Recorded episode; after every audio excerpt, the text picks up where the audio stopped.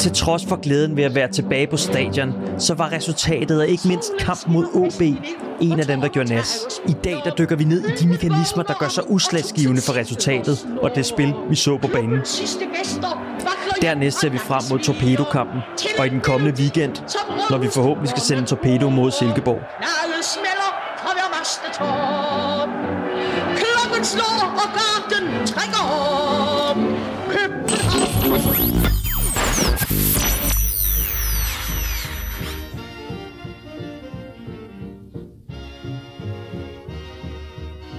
Velkommen til dig, kære lytter.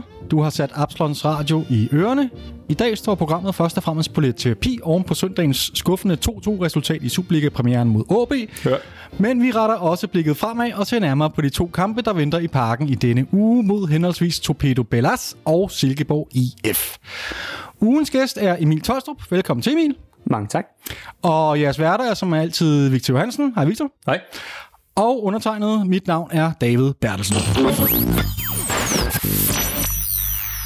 Emil, kan du ikke lige som det allerførste, bare sådan ganske kort fortælle lidt om dig selv? Altså, hvor længe har du fulgt FCK og så videre? Jamen, jeg har vel egentlig ligesom så mange andre, har jeg været tvunget til at komme i parken af min far, jeg var lille. Og Du er en af dem. er en af dem, han har lige har taget med under armen og tænkt, Sønneke, nu skal vi sgu ind og, og se noget god bold. Hvor mange år siden er det øh, første gang, farmand han slæver dig med? Oh, jeg tror, det er omkring 3-4 års alderen. Der var vi var herinde i en, i en halvleg, og så havde jeg fået min popcorn og min, min sodavand, og så gad jeg faktisk ikke mere. Og så ville jeg gerne hjem, og, ja. og jeg tror, vi vandt 3-0 i anden halvleg. Så han var ikke tilfreds, men øh, jeg har været her siden. Men så, og så med årene, så, så blev du alligevel Ja, så fascineret blev af jeg jo selv ældre og fik mere forståelse for spillet og for klubben og, og for byen og den sammenhæng, der er mellem klubben og byen. Og så har det jo bare printet sig ind, ind i sjælen og hjertet. Og i dag, der kan jeg forstå, at du er fast gænger i parken. Jeg står sammen med en masse dejlige damer på sektion 12 og en enkelt herre. Det lyder skønt. Det, det er det lyder simpelthen skønt.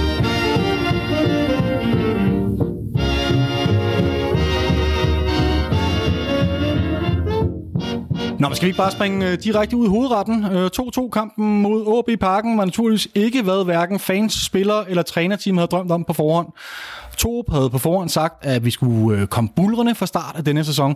Emil, hvordan synes du, vi kom ud til kampen? Øhm, jeg synes faktisk, OB-kampen mindede om en, en typisk forårspremiere, eller slået sæsonpremiere. Og nu vi, vi har så også været uheldige med, at der har været mange spillere, der har været til EM, der er mange, der har været skadet, så der er også der er blevet rykket lidt rundt på det, der er kommet nye ind, der er smuttet nogen.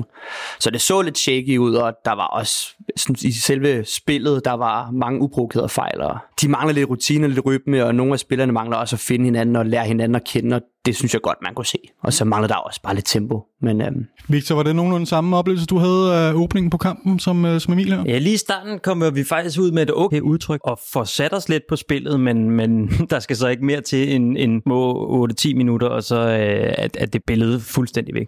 Hvorfor det? Hvad er det, der sker efter 10 minutter, synes du? Jeg synes, at OB lykkes med nogle af de ting, de gør godt i den her kamp. Det ved jeg ikke, om vi skal tage hul på. Jo. Jeg synes, de overbefolker midtbanen, som gør det meget svært for os at spille inde centralt i banen, og det gør bare, at, at måske mange af de facetter, vi gerne ville, eller den måde, vi gerne vil have spillet på, øh, i en central i hvert fald, det bliver lukket forholdsvis godt ned, og vi formår ikke at udnytte øh, den plads, der så kommer på fløjene. Mm-hmm. Så vi har ikke rigtig noget modsvar til det. Er der nogen former for premiere Har jeg set, der er mange, der har, der har nævnt i Eres Bæk, eller du Emil i hvert fald inde på, at det er sådan en typisk, typisk sæsonpremiere. Har, er, der, er, der, er, det, er det sæsonpremiere, der også er i spil her, eller hvad? Altså, det håber vi jo alle sammen, fordi det var ikke ligefrem fantastisk kønt, men øh, altså, det burde der jo ikke være, fordi mange af spillerne kender jo scenen, og de er jo vant til at stå her, og, og der er ikke nogen af de spillere, der kommer fra små adresser. Kutulava kender det jo også i, i, i, hvad det, i Shakhtar. Men altså, nogle gange, så er det jo også bare nemt for os at sidde og pege på, kom nu i gang, kom nu i gang, og mm. gør det nu bedre. Men det var måske bare noget af det, vi så, så lad os, lad os håbe på, at det bliver bedre. Mm-hmm. Det gør, det bliver bedre. Jamen, der er vel i virkeligheden sådan en halv times tid, hvor der ikke sådan sker det helt store, og så lige pludselig ud af det blå, så, så står der altså noget lidt efter en, øh, en indkastsituation i højre side, som ender med, at Luka Prip får en, fra, altså fra en meget, meget spids vinkel, øh, kan passere Grabara, Grabara i målet. Victor, en, en kommentar til målet? Den skal Kamil Grabar selvfølgelig tage. Ja. Øh, han er også ude efterfølgende at tage den på sin kappe, men, men sådan en skal han bare tage. Den må simpelthen ikke gå ind. Øh. Er det, er, står han en lille smule yderligt placeret for tæt på stolpen, som jeg ser det, uden at have nogen som helst forstand på at stå på mål? Eller, eller skal han bare, han for langsom i reaktionen, eller hvad er det, der går Jamen, det bliver en så spids vinkel, så, så hvis det er, at den bliver sk- skudt ind mod, mod fjerneste, så skal målmanden bare have den. Øh, og han har jo gigantisk vingefang. Jeg synes måske nogle gange, at han godt kunne virke lidt langsom, øh, når han skal reagere fra øh, et tidsskift. Okay. Emil, er du enig, det var, det var en Grabar skulle have haft?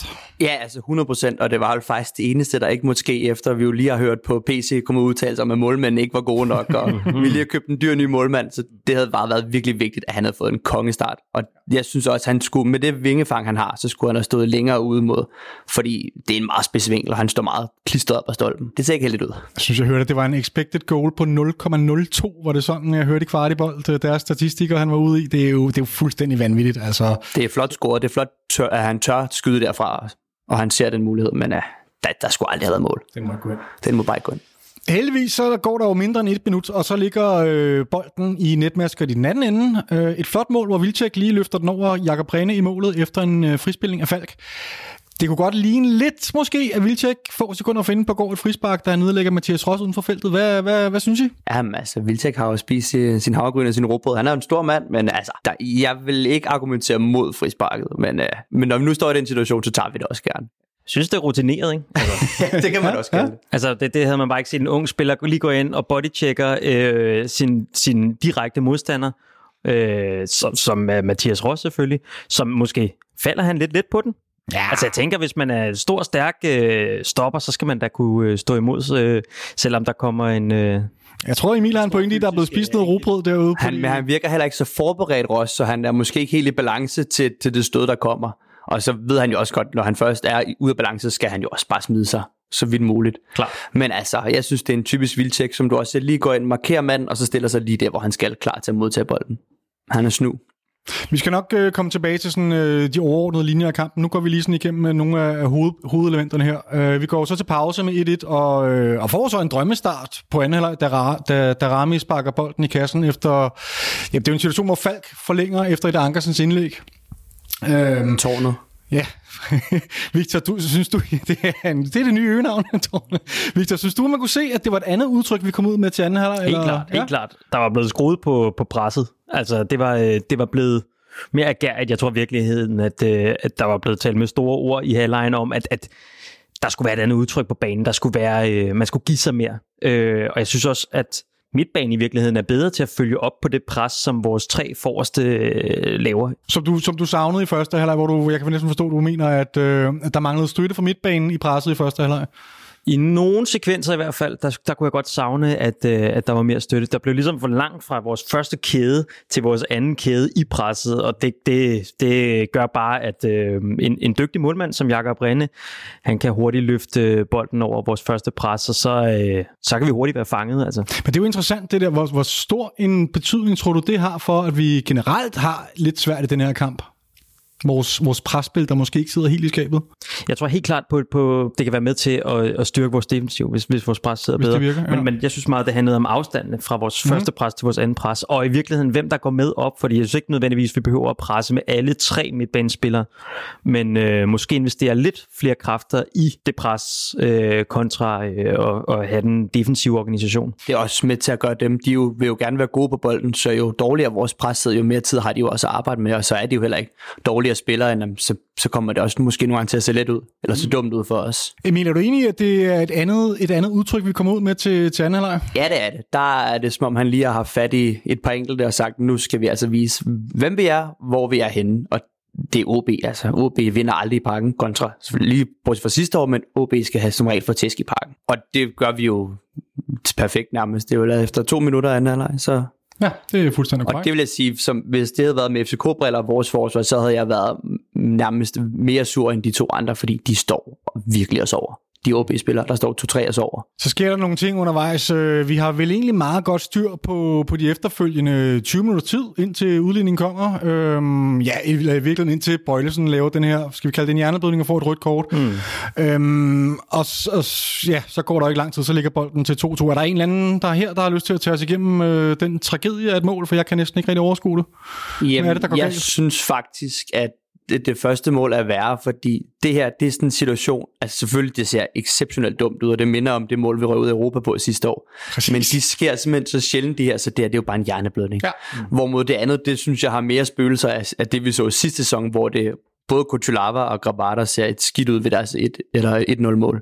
Det, her, det er jo bare, det er bare komisk. Det er bare, det er det er Men det der til fælles begge mål, det er ja. jo, at det er øh, personlige fejl og det handler i virkeligheden, øh, det, det, det er de der marginaler, der går imod os, og vi bliver fanget på, og det er måske noget, som man godt kunne, det var måske også noget, det man så sidste sæson. Ja, uden at jeg vil sammenligne de to hold, jeg så. Det synes jeg, der er mange, der har gjort, og det, det, det er jeg uenig i, tror jeg i virkeligheden. For jeg synes godt, man kunne se, at der er blevet arbejdet på nogle helt andre ting, men det kan være, vi kommer til det. Mm, ja, vi kommer lidt til det defensive lige om et øjeblik, så lad os bare sætte den, uh, spark den til hjørnespark, eller, eller hvordan man nu siger. Um, og så er der jo det der røde ja. kort, ikke? Mm-hmm. Først og fremmest er der rødt kort. Ja. Ja. Ja. Ja. Øh, inden, der inden kun, det, jeg tror kun, der er en mand, der ikke synes, der var rødt kort, og det var vores træner. Ja, yes, modtaget. men inden det, så, så ser man jo faktisk øh, Nikolaj Bøjlesen lave nogle ret risikable taklinger allerede inden det, og øh, nærmest de øh, fem minutter inden, der går, inden det er, at, øh, at han får rødt. Jeg siger ikke, det lå luret, men hvis man genser kampen, så kan man godt se, at der bliver ligesom investeret mere og mere, og jeg kan måske godt være lidt bange for, at det, det var det her vildskab, der er blevet talt om i pausen, at, at vi skal virkelig ud og presse, og særligt nu her. Men altså, en, en rutineret spiller som Bøjlesen skal jo, som en 18-årig, skal jo bare vide, at du kan ikke du må simpelthen ikke lave sådan noget der. Han burde kende sin krop ud, han er ikke hurtig nok til at komme på den bold. Og hvis også, det har jeg så ikke lagt mærke til, så siger, at han har gjort det et par gange før, så burde han jo vide nu. Skruer vi lige lidt ned for energien. Han laver tre eller fire glidende, ja. inden det er, at øh, han, han laver den der, hvor at, han øh, rammer øh, Mathias Ross. Og det ændrer jo fuldstændig hele kampen. Altså lige pludselig så er vi meget mere på hælene. Der er rigtig mange ting i vores spil, som var godt før, som vi overhovedet ikke kan sætte sammen nu her. Altså. Efter det bliver det jo bare en overlevelse for, for 2-2 i virkeligheden. Der skal det bare holdes, og ja. skal det ikke blive grimt. Okay, jamen I tør forskud på min næste spørgsmål. Så, så de sidste 20 minutter af kampen, det bliver, det bliver ren overlevelse. Det, er det, kan, man, kan man klandre nogen eller noget for det, eller er det bare sådan, det er, når man nu engang er 10 mand øh, mod 11 i de sidste 20 minutter? Jeg tror i hvert fald, det er svært sådan alle kollektivt at omstille sig præcis på samme måde på en gang i sådan en relativt presset situation, og også med, med stemningen fra tribunerne. Så der tror jeg også, at de måske bare går lidt tilbage til basics og siger, vi skal simpelthen, vi bliver nødt til at holde den her hjem, og så en Darami på en kontra, eller hvem der er, der Børing, der lige har skiftet ind på det tidspunkt. Så frygten for at tabe frygten større? For at ja, det tror jeg. Der er det trods alt et point i en premierkamp er okay. Ja. Jeg synes faktisk, de jagter lidt. Det virker som om, at de tør prøve at spille og prøve at gå efter en eller anden form for sejr. Mm-hmm. Øh, om det lykkes, det, det synes jeg overhovedet ikke, men det er måske også derfor, vi ser de store chancer, der er i, i slutningen af kampen. Blandt andet en, er det ikke en Ivar Fossum, som har sådan en gigantisk jo. chance oh, på hovedet. Ja. Og er der ikke også Kasper Kusk, der får en... Og han får også en, en, en fri en, hvor han er helt for blank foran målet. Præcis. Og vi så også må sige generelt, jeg synes, de startede lidt skævt, og det kommer vi sikkert også tilbage på, men Grabater spiller sig op efter den her lidt halværlige scoring til OB. Ja. Han spiller godt i, han står, og han viser også mod og karakter. Ja, men altså, øh, ja, for lige at runde, øh, runde kampen af, så skal vi nok øh, analysere nærmere om et øjeblik. Men øh, det ender 2-2, og øh, ja, nu, jeg, jeg kunne godt tænke mig at komme i, på en eller anden måde et, et spadestik dybere øh, og prøve at finde nogle af de bagvedliggende årsager til, at det ikke lykkes at få de her tre point i, i premieren.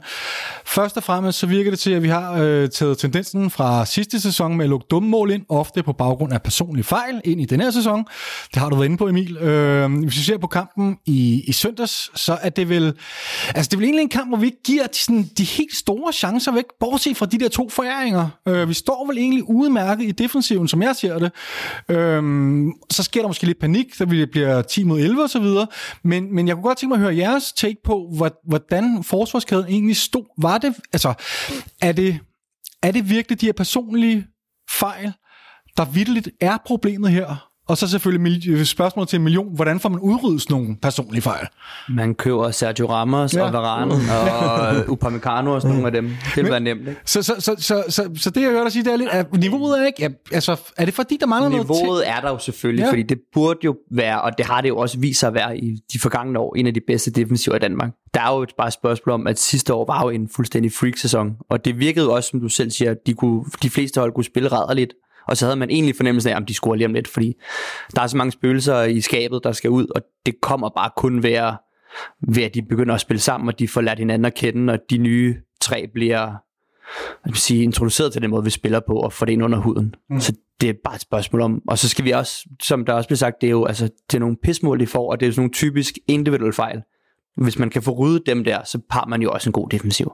Så det er ikke noget, der giver dig sådan dybe panderynker og bekymring? Jeg sidder ikke og tænker, at, at modstanderen spiller sig frem til 30 chancer per okay. kamp, og vi er heldige med at få point. Altså det er jo typisk nogle individuelle fejl, eller fuldstændig hjerneblødninger, der gør, at de får mål. Yes. Jeg synes, vores defensiv heller ikke bliver hjulpet nok af, af det presspil, jeg troede i virkeligheden, vi skulle ud og, øh, og øh, lave. Altså, jeg havde mm. forestillet mig en eller anden form for et intenst øh, presspil, i hvert fald i starten af kampen. Jeg ved godt, at man måske nok ikke kan have sådan et over en hel kamp. Men det hold, der pressede bedst i den her kamp, det var OB. Sæt ord på det. Jamen, altså, vi, vi, vi formår i første halvleg i hvert fald ikke at få vores midtbane med, og det gør bare, at eller nogen af vores midtbanespillere med, og det gør bare, at vi, øh, vi bliver for lette. Og når vi så først er, når, når først øh, Jakob Rene har spillet den igennem os, eller deres bagerste forsvarsspiller, så står OB jo lige pludselig i en rigtig god situation, hvor deres midtbanespillere har masser af tid, fordi Ja, ja vi, vi står så langt fremme på banen med, med vores for, forreste fem. Men jeg synes også, det handler om, at OB var dygtige. De havde også en Jakob Renne med, som, som agerede bagerste forsvarsspiller i virkeligheden, og var med i deres øh, opbygningsspil, deres fase 1, som bare gjorde, at det var utrolig svært for os øh, at, at få lukket ned for. Og særligt, når vi kun presser med tre mand, så er det forholdsvis let at løfte bolden over vores første pres. Havde du nogenlunde samme observationer eller noget, du har tænkt ja, over? Nej, jeg synes, OB har læst godt på lektien.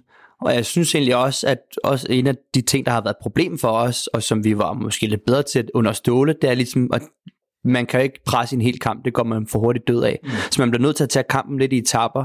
Og jeg synes tit og ofte, når vi har de der dyk i kampene, vi har ret svært ved at hive os selv op igen. Mm. Og det er jo også typisk nogle af de steder, eller tidspunkter, hvor modstanderne scorer. Og det er en af de ting, jeg havde håbet, vi var kommet længere med, og som jeg egentlig synes, der var nogle gode tegn til her i, øh, i foråret. Interessant. Jeg synes, vi kan sætte flueben ud for, at vi har fundet en af årsagerne til vores... Vi øh, så i hvert fald i starten af anden halvleg, der så vi bare et helt anderledes udtryk, synes jeg, fra et FCK-hold, som gik op og pressede. Øh, ture stod højt. Det var også noget, det OB var gode til i den her kamp. Det var i virkeligheden, at de ture stod ret højt også, mm. øh, op på os. Det kan være, at vi kommer til det. Men, men øh, at ture og lægge et pres og investere nogle spillere fra midtbanen i det her pres. Og det kom jo også bare til udtryk, vi så langt bedre ud. Men lad os da bare tage den med det samme, så det du siger med, at de stiller os op i et højt pres. Hvorfor gør vi må bare kunne bruge de samme redskaber øh, mod dem, som de mm. bruger mod os? Kan, ja. kan vi ikke bare spille os ud om det høje pres, og så er det også der er Rosaner og plads på midtbanen til at, til at sætte øh, til et godt angreb. Hvad er det, der ligesom går galt i vores opbygningsspil? Der, der, jeg, jeg synes netop, jamen, netop i vores fase 1, altså når vi skal spille bolden fra, øh, fra vores øh, forsvarslinjer, det er jo også et helt punkt i sig selv, mm-hmm. der har vi bare ikke særlig mange muligheder. Vi ser tit i den her kamp, at vi, øh, en Nikolaj Bøjlesen spiller en bold op på en øh, Carla Sega, der står med ryggen til. Og rundt om ham er der bare ikke nogen spiller overhovedet. Jeg savner, at der er en Victor Christiansen, der lå tættere på. Der var en Lukas Leaer, der var en Rasmus Falk. Nogle af vores midtbanespillere eller vores kant. Det kunne også øh, for den sags skyld være en Peter Ankersen, selvom det er den forkerte side. Der bare var tættere på, så han havde nogle muligheder, fordi at Carla Seca er ikke en, man spiller bolden op i fødderne, der vender på første berøring. Det er Rasmus Falk. Så skulle det han i hvert fald have sig i sommer. Det er Jonas Vind. Det er ja, Mohamed ja, ja. Darame. Det er dem, der kan mm. det. Øh, Udover det er det så også forholdsvis øh, risikofyldt, hvis man spiller en bold op øh, øh, på en sekser, der skal vende på første berøring. Ja. Men øh, når det er så sagt, så savner jeg bare, at vi har andre muligheder i vores fase 1.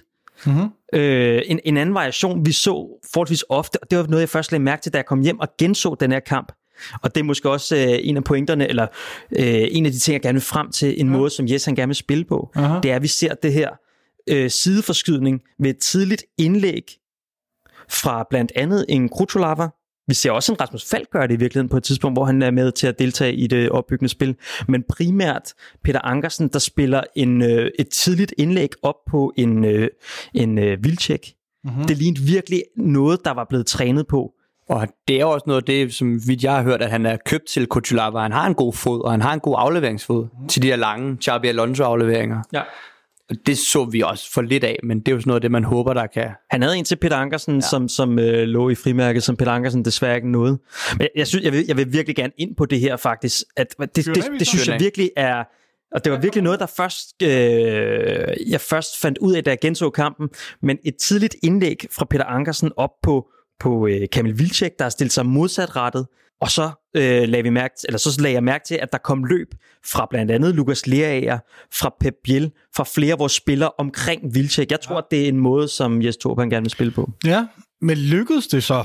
Fordi jeg kan godt huske, der blev bokset nogle bolde fra Ankersen op i hovedet på Vilcek, ja. men jeg synes bare ikke rigtigt, det Jeg synes måske, der manglede lidt løb omkring ham, eller, eller, eller også var det Vilcek, der ikke var dygtig nok til, at nu synes jeg, Vilcek spillede en glimrende kamp. Men, Ja, jeg men, synes også, han var egentlig men, men, men hvad, hvor, hvorfor, hvor, det vil, der er vel ikke noget i vejen for, at man, man har det element i sit spil også, at man engang lægger en bold op på, det er jo ikke noget, vi også er vant til at se herinde. Øh, jeg det tror- lykkedes ikke rigtigt, Jeg, nej, jeg tror, måske, jeg tror måske, det handler om, at, at øh, jeg manglede flere muligheder i fase 1. Altså, der manglede flere Aha. Aha. måder, vi kunne øh, øh, bygge vores spil op på. Og der skal også bare være en gave til OB, som lukkede ret ja. meget ned centralt inden for banen.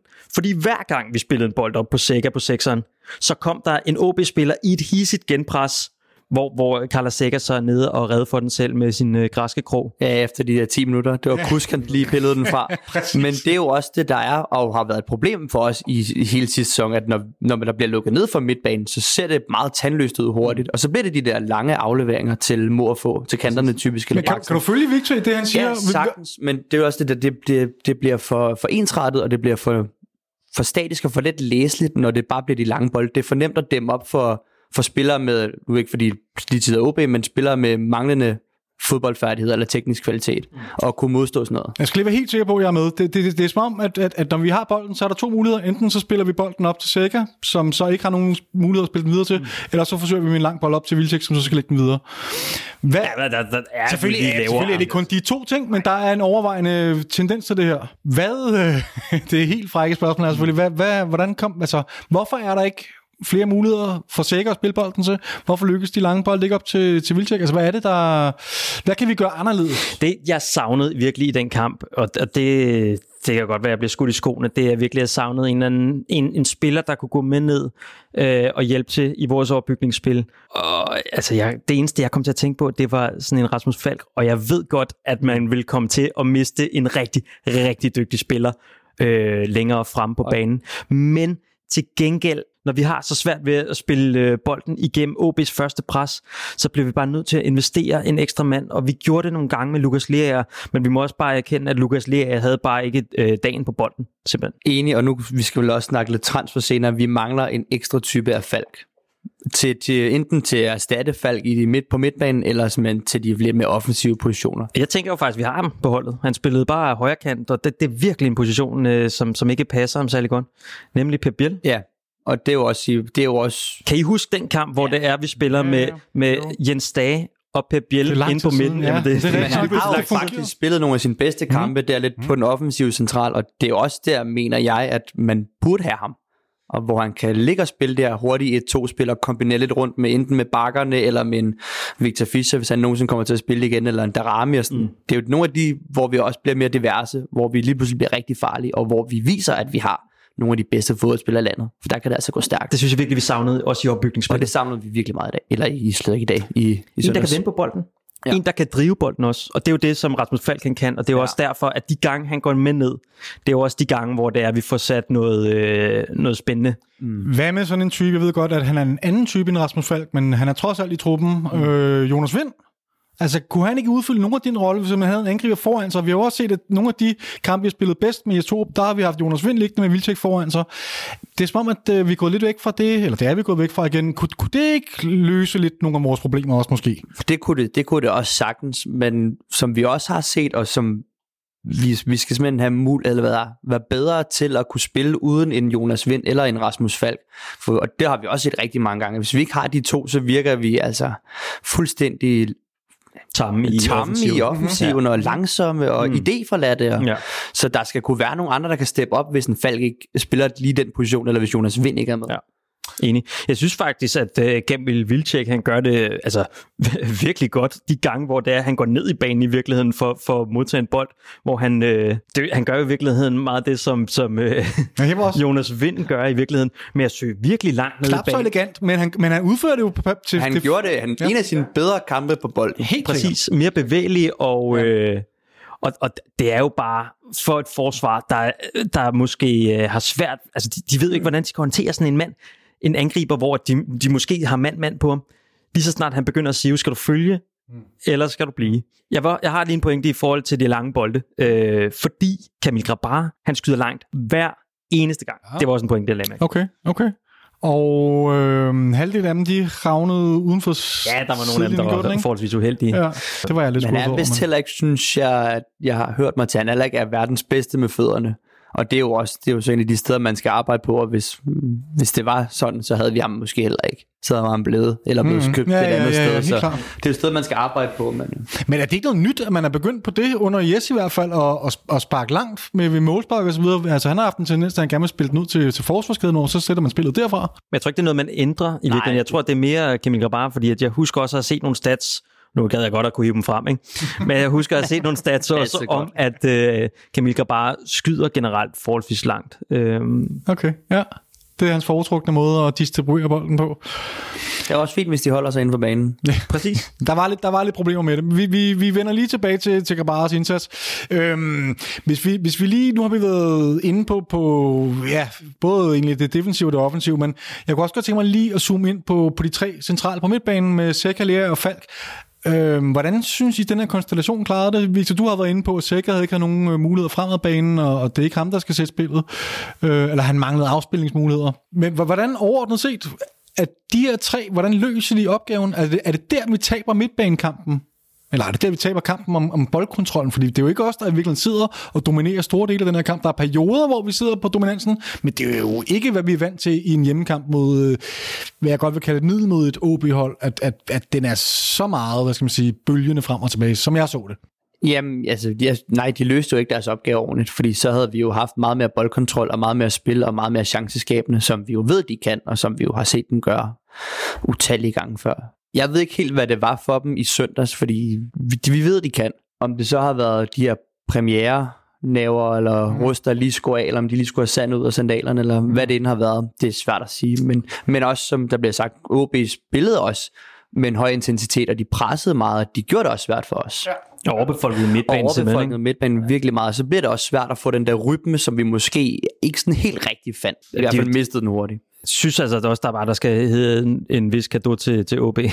Helt sikkert. Det- det skal der- det skal der Absolut, simpelthen. selvfølgelig. De, De- de- spillede, de spillede en rigtig fin kamp. En af deres bedre kampe i parken. Det gjorde de desværre. Øhm. Men det er jo, ja, helt sikkert, selvfølgelig gør de det. Nå, men lad os bare lad os, lad os, lad os lige tage runden vores, øh, vores tre nye indkøb. Øh, lad os bare starte med vores nye målmand. Vi har været inde på Grabars rolle i forhold til, til 0-1-målet og lidt med hans udspark og så videre. Men hvordan synes I sådan overordnet set, øh, Emil, hvordan slap han fra sin første kamp? Jeg synes, at han blev bedre og bedre, som vi også, jeg nævnte før, som kampen skrider frem. Han bliver mere sikker og mere komfortabel i den rolle her. Og det er jo også...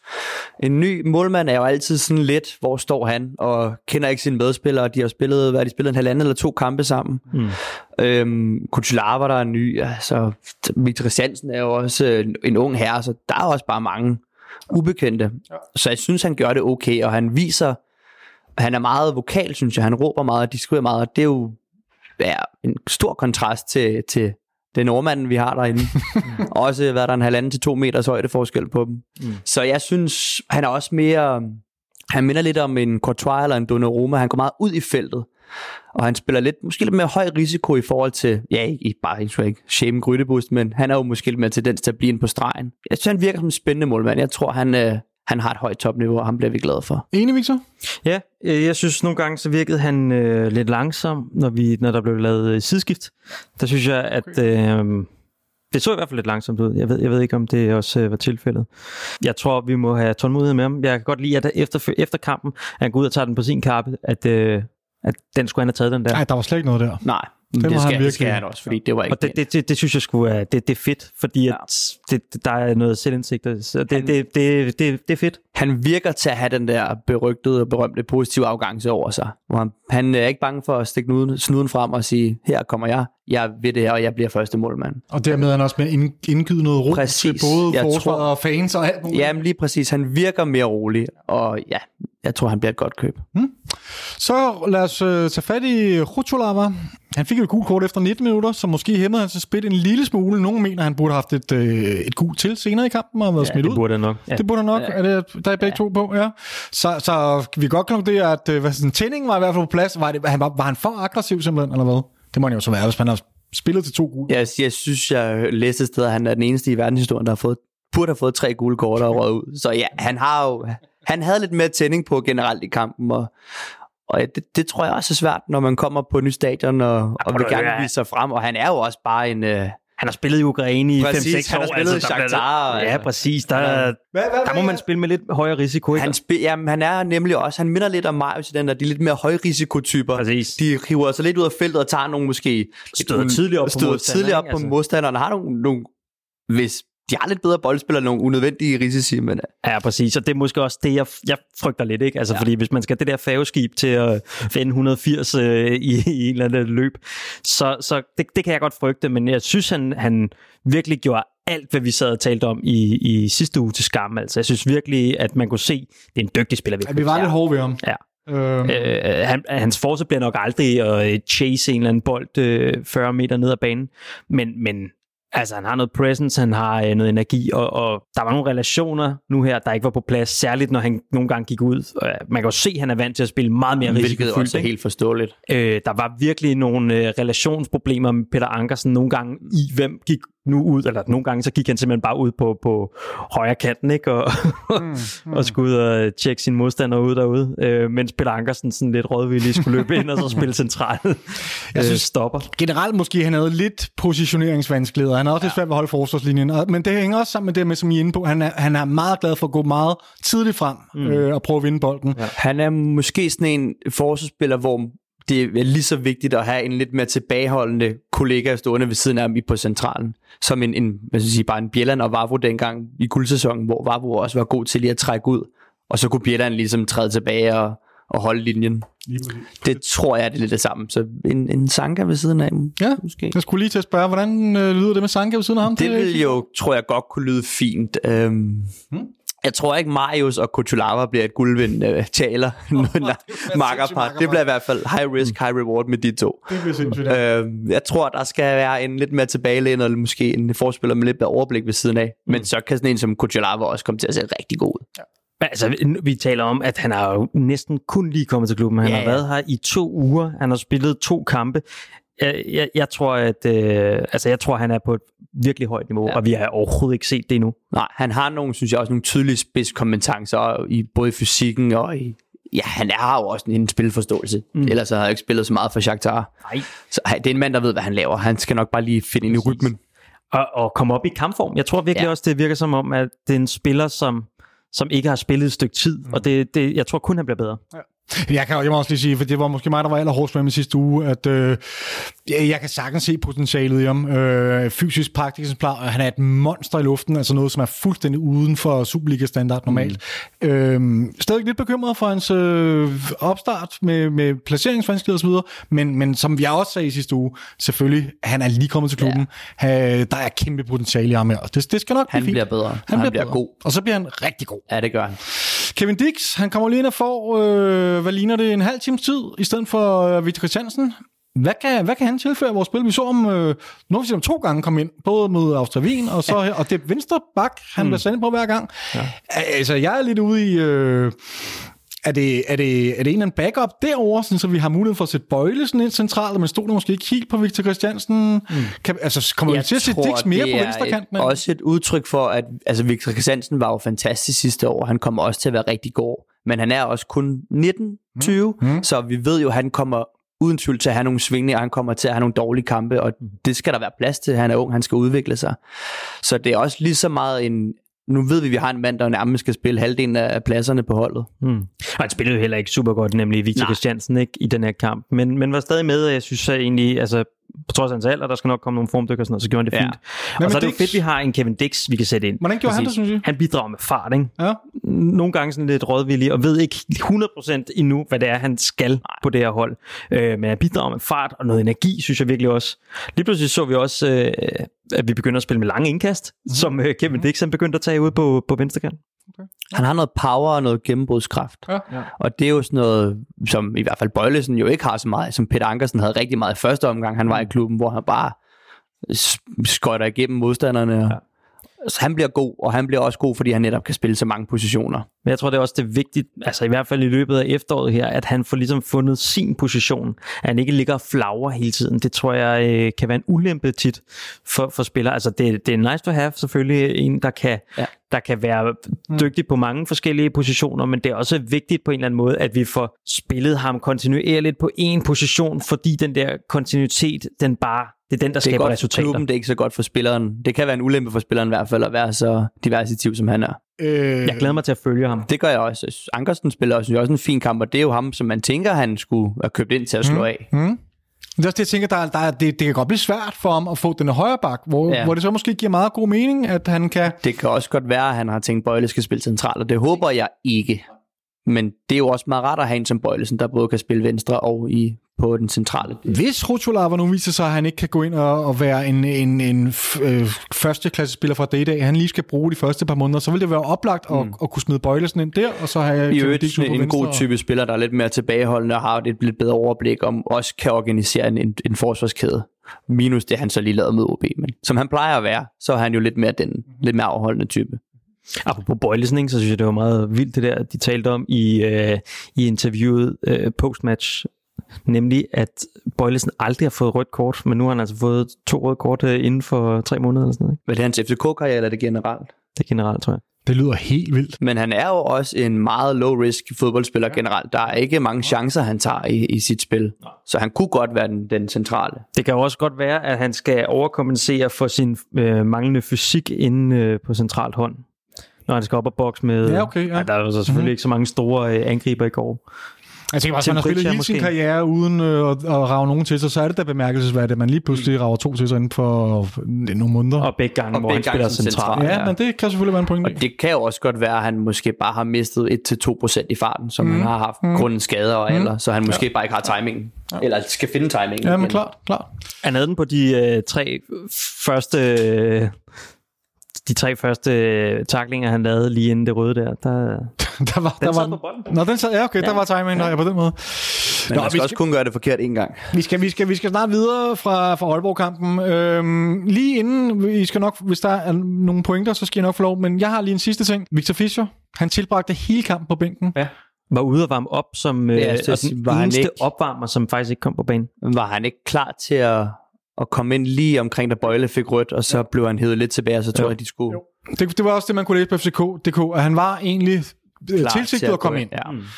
Men han kom ikke ind. Nej. Og, Og Bøving kom ind i stedet for. Bøven kom ind i stedet for. For at spille vingbak. Ja, det, ja men det var, så også, det, det, var, det, det var det, der var sådan, så argumentet, at så gik vi over og spillede en 5-3-1, og, og så passede Bøving bedre ind i den der.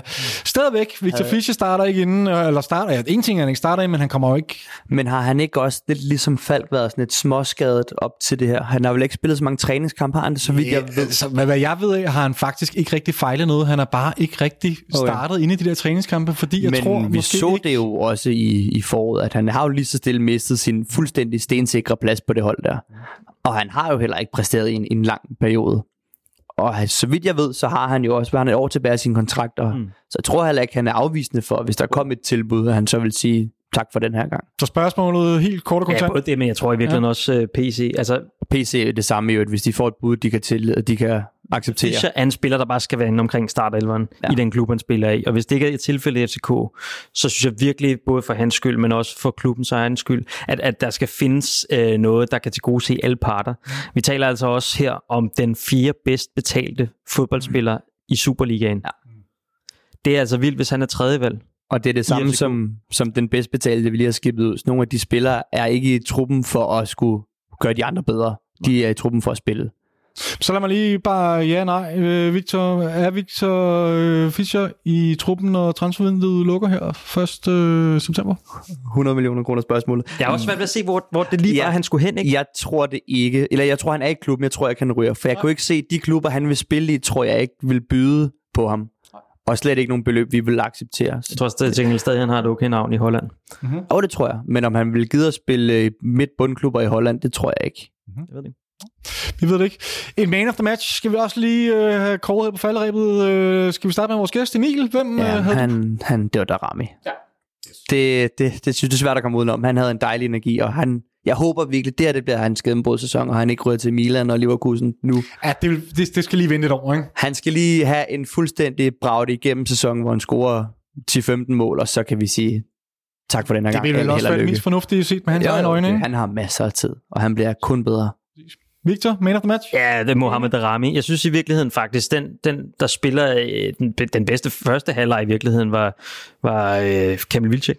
Ja. Jeg synes virkelig, han spiller en god første halvleg. Mm-hmm. Øh, men, men altså den måde, som øh, Darami driver gæk mm. med, øh, med OB på i anden halvleg, det synes jeg, det er det er så høj klasse, og nu har jeg været så negativ og sådan, ikke? Så virkelig, vi må også bare rose, når der er noget ja. at rose, og Mohamed Darami, altså, sikkert en fremtid for, har jeg lyst til at sige, ikke? Altså, det er virkelig, man kan bare han er ikke lige så lækkert hår som Thomas. Nej, det, skulle... Nej, det, er lige, det, det er det eneste, han mangler. Det er så faktisk heller ikke langt fra. Det er, også.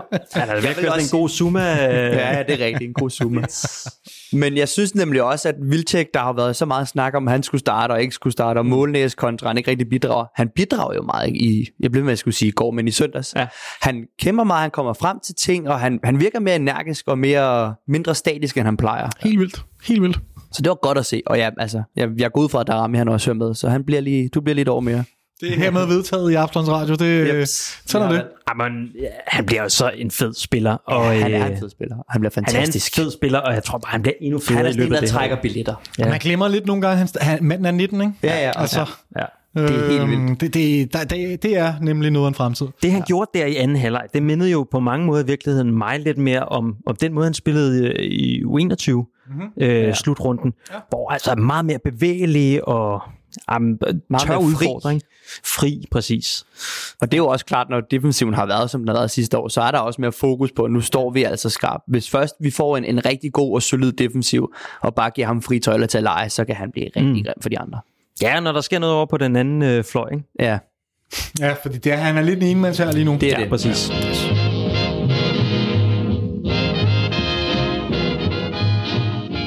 Okay, lad os lægge op i kampen bag os, og i stedet lidt frem mod torsdagens kamp mod hvide russiske Torpedo Belas. Øh, jeg synes det lige, det er på sin plads at tegne et kort portræt af en klub, som jeg tror, de færreste københavnere øh, har hørt om. Nogle af, af jer to, Victor, Emil, der har hørt om dem på forhånd, det sagde Emil, det havde du ja, så faktisk. Jamen, jeg har jo faktisk set en kamp på, med dem i, i april, tror jeg det var sidste år, under coronaen, hvor der jo ikke var andet fodbold end øh, hvide russiske liga. Ja. Og bare det kender vi jo fra, når vi slog dem ud for 10 år siden. De skulle spille mod Torpedo. Ja. Og så tænkte jeg, ja, den, den skal jeg da se. så, hold, hold lige fast i den. Jeg vil gerne lige vente lidt mere, og du skal ikke afsløre deres niveau endnu. Men det synes jeg er ret vildt. Vi har simpelthen en her, der, der har set dem her. Jeg tror, jeg er en af de få københavner, der har set Torpedo spille. Jeg tror, der er din kammerat er de eneste. Altså fuldstændig. Øh, Victor, du har aldrig hørt om dem før. Nej. Tak. jeg vil så også sige, det er også kun derfor, jeg har hørt om. Det er de rene tilfældigheder, at vi skulle møde lige mod dem. Jeg tillader mig lige at tegne en ganske kort portræt. Uh, Torpedo Belas hører hjemme i byen Sodino, som er en forstad til hovedstaden Minsk. 11.000 af byens 65.000 indbyggere arbejder på fabrikken Belas, der laver specialfremstillede kæmpe lastbiler til minearbejde.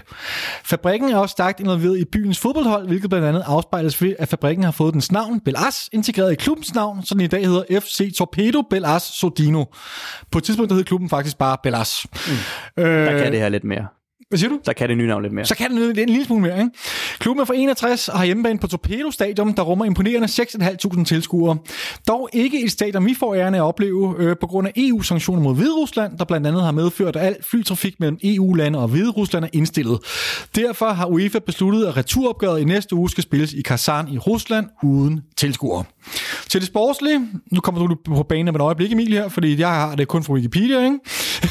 jeg tror også, det er det, I går, eller Du har set dem for pokker. Uh, Torpedo Belas har fire hjemlige mesterskabstitler på CV'et, som alle blev vundet i klubbens storhedstid i 70'erne og 80'erne. Det var før, at uh, turneringen fik den struktur, den havde i dag, så nogen vil argumentere for, at de slet ikke har vundet nogen mesterskaber. I sidste sæson opnåede de en overraskende tredjeplads, hvilket er klubbens bedste resultat siden ligastrukturen blev lavet om i 92. PT ligger de nummer 10 ud af 16 halvvejs i den hvide russiske sæson. For lige at tage deres europæiske meritter også, de har forsøgt at kvalificere sig til europæisk gruppespil to gange, men er begge gange røget ud i kvalifikationen, senest i 2015 mod Rapid Wien en modstander, vi jo kender øh, på, på, på, på nær hold, kan man ja. sige. Som, de var faktisk tæt på Torpedo. De formåede faktisk for 0-0 hjemme, øh, og sensation, sensation lurede, men øh, så tog de en tur til Wien, og så fik de en røv fuld på, på 3-0. Var det ikke 16-17? Jeg har skrevet 15, Nå, 16. det er også i virkeligheden lige meget. Det er de har ikke omkring. de største europæiske meritter bag De sig. har ikke rigtig nogen. Nej. Som jeg også vil formulere de det, i det er en modstander, som normalt tilfrister tilværelsen i subtoppen af den hvide russiske liga, uden nogen som helst form for europæisk erfaring. Emil, så vil jeg gerne høre, hvordan, fordi du er den eneste, der, der har set dem spille, hvordan var den kamp mod Barte så? Jamen, altså, hvis man skal... Jeg håber lidt for dem, at det ikke er det samme hold og, og den samme type kamp, vi får at se, fordi de var ikke... Til de fansene herhjemme, så minder de nok mest om AC Horsens. Altså, det var meget, meget lavt tempo fodbold. Deres tekniske niveau, der, de havde lige en enkelt kantspiller, der kunne lidt teknisk, men ellers så var de meget... Altså, det var meget rubros fodboldspillere. Okay. Masser af lange, øh, glidende taklinger og ikke så meget poleret spil. Det var ikke... Kampen blev også i øvrigt 0-0, den ene kamp, jeg havde set. Det var ikke kønt. Det var det virkelig ikke. Det lyder som sådan et hold, man slår sig på. Ja, det kunne sagtens være et hold med vores historik, som vi ender med at få et par skader på. Det håber vi selvfølgelig ikke, men, men på et, et halvt til helt fyldt parken med vores tekniske spillere, der skal vi give det så også i april sidste år, så de kan jo have noget andet at forbedre sig lidt, men det er et hold, vi skal vinde over. Men faktisk, nu, nu, nu fremhæver du Horsens. Var det, var det Superliga-niveau? Altså, er, Nej, er vi det var der? bare i typen af spillestil, Ja, okay, ja, okay. men det var, ikke, det var ikke skræmmende på nogen måde. Har du, lagde du mærke til nogen, har du nogen som helst tjek på nogle af deres profiler? Eller? Jamen, jeg ved, Ja. de havde jo en profil, nu kan jeg ikke huske, hvad han hed, men han blev jo også solgt. Det var en brasilianer her sidste år, der scorede en, en okay del mål for dem. Men han er jo så blevet solgt, og lige nu har de jo en, en U21, en hviderussisk U21 landsholdsspiller, der hedder Pavel Kleine, noget af den dur der. Mm-hmm. Øhm, der har scoret, jeg tror han har scoret tre mål i ligaen for dem. Så det, er ikke, det burde ikke være noget frygtindgydende, vi møder, hverken offen eller defensivt. Modtaget. Så nu skal det passe, vi taber 3-0, og de er pisse kommer Og så ikke- kommer jeg til at lyde virkelig dum her. Ja, men det, det, det, det må simpelthen ikke... Øh... Jeg vil blive meget overrasket over men det er jo sikkert et hold, der har, nu er de jo så lukket, jeg tror, de har lukket lige så mange mål ind, som de har spillet. Øhm, nej, de scorede lige så mange, de har lukket 24 mål ind, sad jeg kiggede lidt på i går, så de er heller ikke fuldstændig solide bag til. Og Jeg ved, deres målmand, han er, hvad var han, 37 eller 38? Det er også, så vidt jeg nu kan jeg huske, det er et, et okay øhm, gammelt aldrende hold. Der er mange øh, bare sige, rutinerede i slut 20'erne, start 30'erne. Så vi skal jo ikke undervurdere dem, men vi skal slå dem. Vi skal slå dem, ikke? Ja. Altså alt det vil være Der er- decideret katastrofe. Det er, Men er vi, er vi, er vi derude, Victor, hvor, hvor målsætningen på torsdag simpelthen må være at vinde så tilpas stort i parken, at vi kan tillade os at stille med, med noget, der ligner et reservehold i returen, fordi vi har et ret presset kampprogram her i starten. Altså, der, der, der er nogle spillere, der har været... Altså, jeg ser, vil det have en decideret fordel af at spille de her kampe, ikke? Nogle af, af drengene i karantæne, har jeg lyst til at sige. Ja, altså, ja. øh, både Bøjlesen og øh, Victor Nielsen, ikke? De skal spille den her ja, kamp. de skal de spille spiller. de kampe, ja, det tror Ja. jeg også. Okay. Øh, og så er spørgsmålet, om man skal have Bøjlesen øh, ude på kanten eller ind centralt. Og jeg tænker måske, hvorfor ikke give Valdemar Lund spilletid i den her kamp? Mm. Hvis du har en så dygtig leder som Bøjlesen ved siden af ham, og øh, Victor Nielsen, det, det synes jeg vil være oplagt. Altså. Også i den første, det vil du godt ture. Det tror jeg også, jeg vil Det kunne være det, jeg, eller ellers hedder jeg det vil også tænke, at Kotolara. det skulle nok være ja, eller Marius, der skulle være med til at spille en kamp ved siden af en Victor Nielsen, og så en bøjle, og så give noget spilletid til Kevin Dix på højre, så vi kan se ham på hans naturlige Mhm. position. Men Rotula vil også have godt af at få nogle Han vil også gå og få det der, men Præcis, for at få og noget- det er jo så lige det, han skal gøre op med sig selv i efter trænerteamet. Jeg, vil, jeg tror, vi får nogle svar om, hvad der kommer til at ske mod Silkeborg i hvert fald øh, i den her kamp. Altså, Okay, ja. Ja, det tror jeg også. Det tror jeg helt sikkert. Victor Fischer kunne måske også være en spiller, der fik spilletid i sådan en kamp her. Præcis. Og han kunne, hvis alt går rigtig godt, få lov til at spille brillerende og lave nogle assist eller nogle mål. Det ville jo være rigtig godt. Det, at jeg hører dig sige nu, det er, det er sådan alt eller intet kamp for Victor Fischer. Hans fremtid bliver afgjort det på vil jo- torsdag. Victor Fischer er jo en, en spiller, der virkelig, når han er selvtillidsfyldt, så er han den bedste i ligaen. Og når det ikke kører for ham, så kører det jo bare ikke for ham. Så er det også tydeligt at se. Så det vil være fint for ham med to mål og en assist eller sådan noget, for eksempel. Hvad med sådan en som Jonas Vind? Skal han i spil? Øh, han, han, skal jo ikke bare sidde derude. Nu er han jo klar. Eller skal han, have- skal han have lidt pause efter? Hvad, hvad, hvad? Jeg vil give ham noget pause, Nej. fordi han skal være i vores startelver, så han kommer til at få en masse, masse kamp fremadrettet. Og så går han ind i stedet for Vind? Eller, eller går min drøm i opfyldelse med at få plads til dem begge to? Jeg synes både, altså jeg har altid synes både Vildtjek og Vind skal spille begge, begge to på en gang. Og så må man på en eller anden måde finde plads til dem. Men jeg synes, Jonas Vind skal spares til Silkeborg. Og så må der være, jeg ved ikke, Højlund eller Børing spille en BRPL, skal måske have lidt mere spilletid, det ved jeg ikke. Jeg synes i hvert fald, man, man hører fra, fra de, øh, de ting, som blandt andet sådan en som PC fortæller, der er det jo netop nogle af de her kampe, der, øh, der skal vise, hvorfor det er, at vi har sådan en bred trup, ikke? Ja. og den skal bruges nu her. Der er, jeg synes, der er masser af, ikke fordi vi skal stille med et ungdomshold overhovedet, vi skal tage, vi skal tage dem seriøst, ja. men, men jeg synes og håber, at vi kommer til at prøve en masse spillere af, som, som ligger i det her mærkelige øh, vakuum mellem første hold, der skal hentes nye spillere, øh, og så måske alligevel har, har spillet sig lidt ind på holdet. Ikke?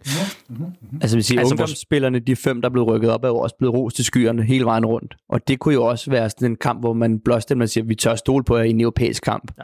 Både en knap så god modstander, men vi stoler på jer, så I skal have noget spilletid. Mest scorende i preseason er Rasmus Højlund, altså. Ja, Jamen, jeg håber på at se ham, og jeg håber også på at se en Håkon komme ind. Ham er, er, hører vi jo meget Havkon. fantastisk. Håkon. det, er, altså, der er jo sindssygt mange spørgsmålstegn. Vi ja, spiller kan jo, i forhold til for startopstilling. Ja, der skal, men der skal testes. Hele vores bredde skal testes. Ja, okay. fordi det er ikke sikkert, der er tid til det, når vi kommer ind i lidt tættere på, at holdene Nej. bliver bedre, både europæisk og og i Superligaen. Så det er en eller anden form for en udvidet øh, opstartskamp, øh, en del af træningsopstarten nærmest. Ja, vi skal tage, altså, vi skal, vi skal, vi skal, vi skal tage dem seriøst. monster seriøst, fordi vi har ikke råd til at komme i Europa, og slet ikke på det her stadie at ryge ud. Nej. Måske handler det mere om, om nogle af de centrale spillere for os, der skal spares. Ikke? Altså, mm. der, ja. Blandt andet Rasmus Falk. Yes. Ham, vil jeg, ham vil jeg prøve at spare, fordi ja. at han, er, han er så vital for vores hold. Ja. Øh, Hvem kunne det og han være? har været små skadet, så vi har ikke øhm. råd til, at han bliver ved med at have sådan et ærgerligt skades på forløb. Nej, jeg tror heller ikke nødvendigvis, at jeg vil starte ind med Mohamed Darami. Nej. Men, men, øh, men det er måske også det. Altså, ellers så synes jeg, vi skal spille med øh, Noget, der ligner, noget, der ligner det stærkeste. Okay, modtaget. Nå, det har, har, øh, Emil, nu skal jeg selvfølgelig lige høre, om du har, har, du, har du mere til FC Torpedo, eller... Ikke tror jeg så voldsomt meget. Så det er jo, som du siger, med de mesterskaberne, og de har jo generelt ligget der omkring 5. pladsen, 5. 6. og ligget og simret lidt i, ja. i en del år. Og lige nu har de jo en, en ikke særlig god sæson. Så det kunne jo være vores held, men vi har jo også set hold, der, der rejser sig europæisk. Så, men den her tredje plads i sidste sæson, det var en af de, jeg tror, ja, det er deres bedste placering sådan, i lang tid. Det var sådan en sønderjyske på ja, anden plads, hvor man tænker, præcis, hvordan ja, det var lige præcis. der. Så et, et hvidrussisk sønderjyske, den skulle vi altså gerne kunne have. vi jo så også gå ud fra, at det, med det hold og sådan en typisk mentalitet for sådan nogle af de lande, at de kommer til at kæmpe alt, hvad de har, fordi de kommer nok i Europa lige forløb igen. Helt sikkert. Helt sikkert. Så man skal være forberedt på en slåskamp tror jeg. Det skal måske også lige med, at der i mandags blev trukket lod til næste runde af Conference League-kvalden. Øh, vi undgik hold som Robin Kazan og Hajduk Split. Tak for det. Mange tak. øh, og så skal, altså så frem det lykkes at slå Torpedo ud, vi skal ikke jinxe noget her, så skal vi op mod vinderen af opgøret Lokomotiv Plovdiv fra Bulgarien og Slovako fra Tjekkiet. Øh, umiddelbart et step op i niveau i forhold til FC Torpedo, men, øh, men vil stadigvæk hold, som vi klarer favoritter imod. Emil, har du nogen idé om, hvad, hvad, hvad det er, vi kan komme op imod her? Jamen, altså, Lokomotiv Plovdiv, de spillede jo i, de, jeg mener, de rød til Spurs sidste år i, i anden eller tredje kvalifikationsrunde. Og at, altså, ingen af de her to hold har de store meritter i, i Europa. Og, øhm, jeg synes heller ikke, det er nogen navn, jeg kender. Nej, det er ikke nogen hold, der har de store europæiske kampagner bag sig. De er jo typisk noget fjerde, tredje, fjerde plads i deres respektive mm. liga, og så rører de ud i kvalerne. Ja. Så det er ikke, altså, det, jeg tror, jeg ved ikke, jeg, det er svært at sige, hvor langt de er fra et hold som Torpedo, men de ligger i den der yes. suppe af hold, så man yes. tænker, dem skal vi også kunne slå. Dem, det, du vurderer også til at være klare favoritter? Ja, det vil jeg. Uden at kende dem så godt, så ja, dem skal vi jo også kunne slå på en halvdårlig dag.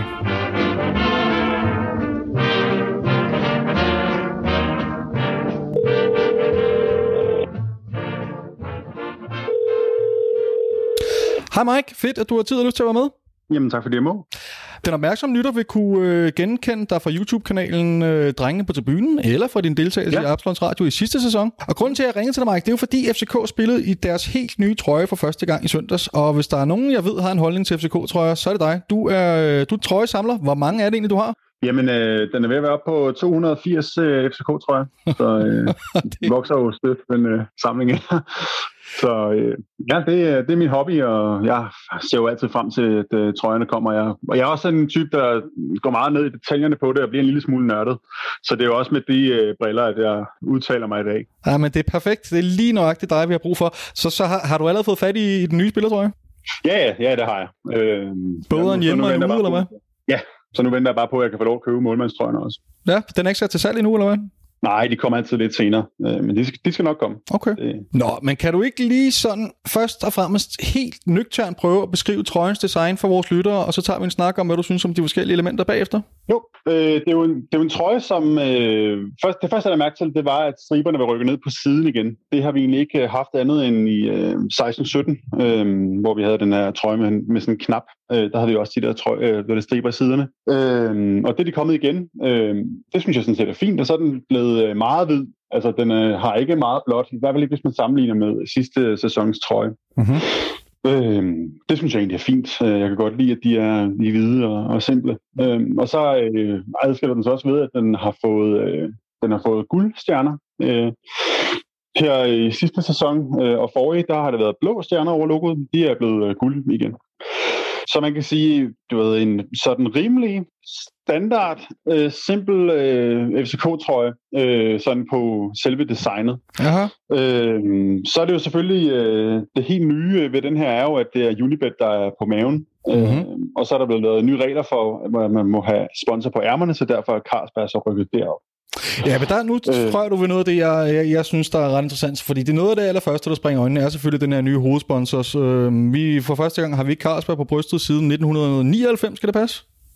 Ja, i hvert fald vi starter med Carlsberg Extra Pool, altså over til Carlsberg i nullene. Altså. Yes, okay. Ja. Altså det er vel en af de ting øh, på en trøjes udtryk, som, øh, som ændrer udseende allermest, når man skifter hovedsponsor. Hvordan synes du, Unibet er sluppet, sluppet afsted med det? Ja, altså jeg synes jo egentlig, at øh, altså man kan jo diskutere Unibet, og der er mange etikspørgsmål og alt muligt andet. Mm-hmm. Øh, når nu det skulle være, så synes jeg faktisk, at det er okay godt sluppet. Altså, øh, uden at sådan, tage stilling til Unibet som virksomhed, men sådan rent æstetisk, ja. så synes jeg faktisk, det, det holder meget godt. Altså, de har jo øh, gået på kompromis med deres øh, grønne farver, hvilket er rigtig fornuftigt. Øh, det betyder jo, at øh, deres logo er helt blåt og i tråd med vores øh, design. Mm-hmm. Øh, så det synes jeg faktisk er, det er meget sådan pænt og enkelt, øh, sådan rimelig symmetrisk, øh, og det synes jeg faktisk er vigtigt. Jeg synes jo, de gange, hvor man har set nogle andre klubber have et eller andet sådan helt døjlet, eller sådan en stor firkant, hvor der står Danfoss eller et eller andet, så, mm-hmm. så ser det bare enormt mærkeligt ud. Ikke? Mm-hmm. Øhm, og jeg synes egentlig ikke, at den tager, øh, den tager så meget væk fra trøjen på den måde. Den, den går egentlig meget fint ind i det. Og det er primært, du inde på det. Det handler også om, at de har valgt at, at holde den i den, i den blå farve og ikke køre med deres øh, grønne prikker og grønne logo. Ja, det er det. Jeg tror egentlig også, at Unibet ved, at de skal, de skal også charme sig lidt ind på, på FCK-fansen, ikke? Jeg har også lavet den her kampagne med uh, We Feel It Too og sådan noget, ikke? Ja. Og det er jo også fint nok, men altså, det, det, der er ikke nogen tvivl om, at de er i hvert fald bagud på point. Det er fandme også nogle store sko at fylde ud. Altså, ja. Carlsberg har været der altid. Det er bryggeri fra København. Det er samme designer, som har lavet KB's logo. Øh, så du ved, den har alt mulig historie, som Unibet aldrig nogensinde kommer til at have. Så de, de starter også lidt på, øh, på minuspoint. Så det er lidt med blødende hjerte? Det er det, ja, i høj grad. Altså, jeg har da langt hellere haft øh, Carlsberg på for evigt og altid. Men, men altså, sådan er det. det øh, den udvikling, der er, det er jo også Carlsbergs eget ønske. Øhm, og når nu det skulle være, så synes jeg faktisk, det er fint løst. Jeg håber egentlig bare, at vi kommer til at øh, bibeholde det i lang tid, eller i hvert fald bibeholde det sådan simple øh, stilren look. Øh, fordi det vil være ærgerligt, hvis man begynder at lave alle mulige fiksfakserier og sådan Ja. Øh, ja, og så er Carlsberg Juice blevet forvist til ærmet. Øh, jeg ved, du øh, var ret skeptisk øh, i forhold til udsigten til at få klistret en ekstra sponsor på spillertrøjen. Er du stadig lige så kritisk nu, når du har, har set det i, i live? Jeg synes faktisk ikke, det er så slemt, som jeg havde frygtet. Øhm, fordi øh, som mange andre, så frygter man jo også, at det kommer til at ligne en håndboldtrøje. Ikke? Øh, Præcis med, at der simpelthen er reklamer, hister her og alle vegne. Øh, men jeg synes faktisk, at det er lykkes meget godt. Jeg synes faktisk, det er blevet øh, meget fornuftigt. Øh, egentlig har jeg ikke tænkt så meget over det. Det er bare lidt ekstra hvad man sige, fyld på ærmet. Øh, og det er jo ikke meget anderledes, end når vi har spillet europæiske turneringer. Eller sådan. Så er der jo også noget på begge ærmer. Ikke? Så mm-hmm. ja, jeg synes faktisk, jeg synes faktisk det, går, øh, det går fint. Hvad, hvad så? Hvis du skal komme sådan et overordnet indtryk af trøjen, altså hvad fungerer, og, og hvad fungerer ikke på den? Ja, altså jeg synes jo, altså nu har vi dækket sponsorerne, det er sådan set fint løst. Øhm, jeg synes faktisk også, at den, øh, den ser godt ud, den ser godt ud på banen, øhm, og er jo en klassisk FCK-trøje, som der ikke er så meget at rafle om. Der er heller ikke det store dejl ved den. Øh, jeg synes, det fungerer rigtig godt, man har puttet de her blå-hvide farver på nakken hen over våbenskjoldet. Det synes jeg giver noget rigtig godt. Øh, og jeg tænker, det er øh, taget sådan øh, med inspiration fra sektionen af de farver her. Øh, og, øh, og det, det synes jeg egentlig fungerer rigtig fint. Øh, min anke på den trøje her, øh, og det her det bliver en lille smule nørdet, det er, at, at det er faktisk fuldstændig den samme trøje, som vi havde sidste sæson. Er det det? Øh, det ja, det der hedder, at, at man har trøjer i forskellige templates, det vil sige den måde, de er syd på. Ja. Øh, og den er faktisk fuldstændig identisk med den sidste sæson, bortset fra, at øh, striberne rykker ned på siden, og så er den gjort hvid. Ikke? Men altså, alle syninger er det samme, og jeg synes, det bliver en lille smule... Øh, ah, det, det synes jeg er lidt ærgerligt, altså, fordi vi vil jo godt se noget nyt, og sådan en som mig, der går op i, hvordan de er du ved, øh, hvordan de også er syet og sådan noget, så, ja, ja, ja. så bliver det en lille smule meget det samme. Ja. Så det virker lidt billigt sluppet. Det er som min eneste anke omkring det. Jeg synes, det som er lykkes rigtig godt ved, ved den her trøje, det er, at man har øh, altså det, ved det, ved det, det nye design på øh, spillertrykket. Det synes jeg ser sindssygt godt ud. Ja.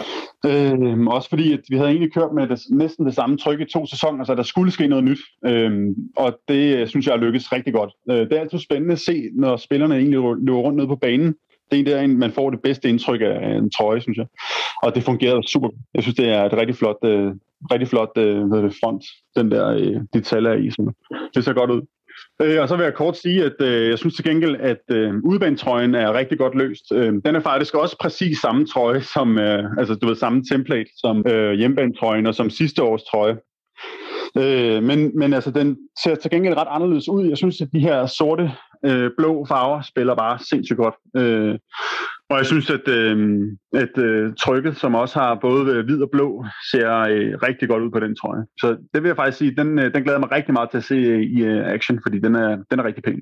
Nå, men her til allersidst, hvis du skal prøve at bedømme øh, den her trøje på, øh, på en skala fra 1 til 10, hvor 1 er, øh, hvad skal vi sige, øh, den, den blågule Adidas udbanetrøje fra 94, og, øh, ja. 10, er, øh, 10 er den smukke hvide Puma-trøje fra 93. Hvor, hvor er vi så hen her? Altså, jeg vil sige, kommer nok ikke op på andet end en 6'er. Nej. Det, det gør vi ikke. Jeg synes ikke, at den har noget, den har ikke noget specielt. Øh, jeg kan godt lide, at man har videreført det her øh, logo, som, altså silikone-logo der, som ser rigtig godt ud, og den, den, den er fin. Øh, ja, men det er ikke vores bedste trøje, det synes jeg ikke. Modtaget. Mike, det var rigtig, rigtig sjovt lige at høre lidt om øh, en trøje aficionaders øh, syn på, på den nye spillertrøje. Jamen, det var sjovt at være med. Tusind, tusind tak for, for tiden, og øh, må ikke vi tales ved i løbet af sæsonen? Ja, det håber jeg. Vi har jo en temmelig vigtig kamp på søndag også i parken mod Silkeborg, som jeg tænker, vi også lige skal nå at vende. Først og fremmest skal vi lige have løst en, en akut opstået nødsituation i de bagerste glæder. Mm. Jeg tænker naturligvis på det faktum, at både Nielsen og Bøjlesen er siddet uden for en container. Jeg starter lige med dig. Hvad gør vi? vi stiller med øh, Kuchulava og øh, Majos. Ja, det er ja, det er jo, det er jo, jeg, jeg, jeg tror også, det er det samme, det gør. Om, ja, man kan godt sidde og frygte lidt.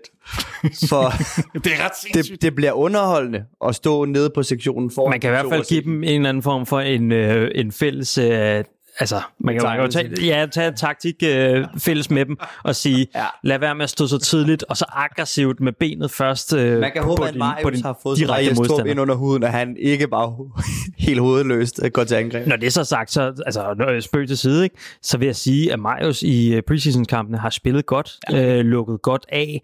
Jeg synes, øh, noget af det, man får med ham, det er, at man får en virkelig god pasningsfod. Altså. Ja. Øh, og, hvem ved, altså, lad, lad os prøve at se. Jeg, jeg, jeg er ikke så øh, bange. Jeg synes i virkeligheden, det... Man skal også passe på med at melde fanden på væggen, Præcis. bare fordi man har set noget lidt jeg vil ikke sige, lidt shaky, eller bare en lidt anderledes form for forsvar, forsvarsspil. Det, det er ikke vores A-kæde. Nej. Det, det, det, det, ved, det ved Silkeborg også godt. Det er ikke vores A-kæde. Men jeg synes heller ikke, at det er en dårlig, altså, det er ikke et dårligt spiller overhovedet. Nej. Nej, ej, det er jo, ellers er det ikke spillet her.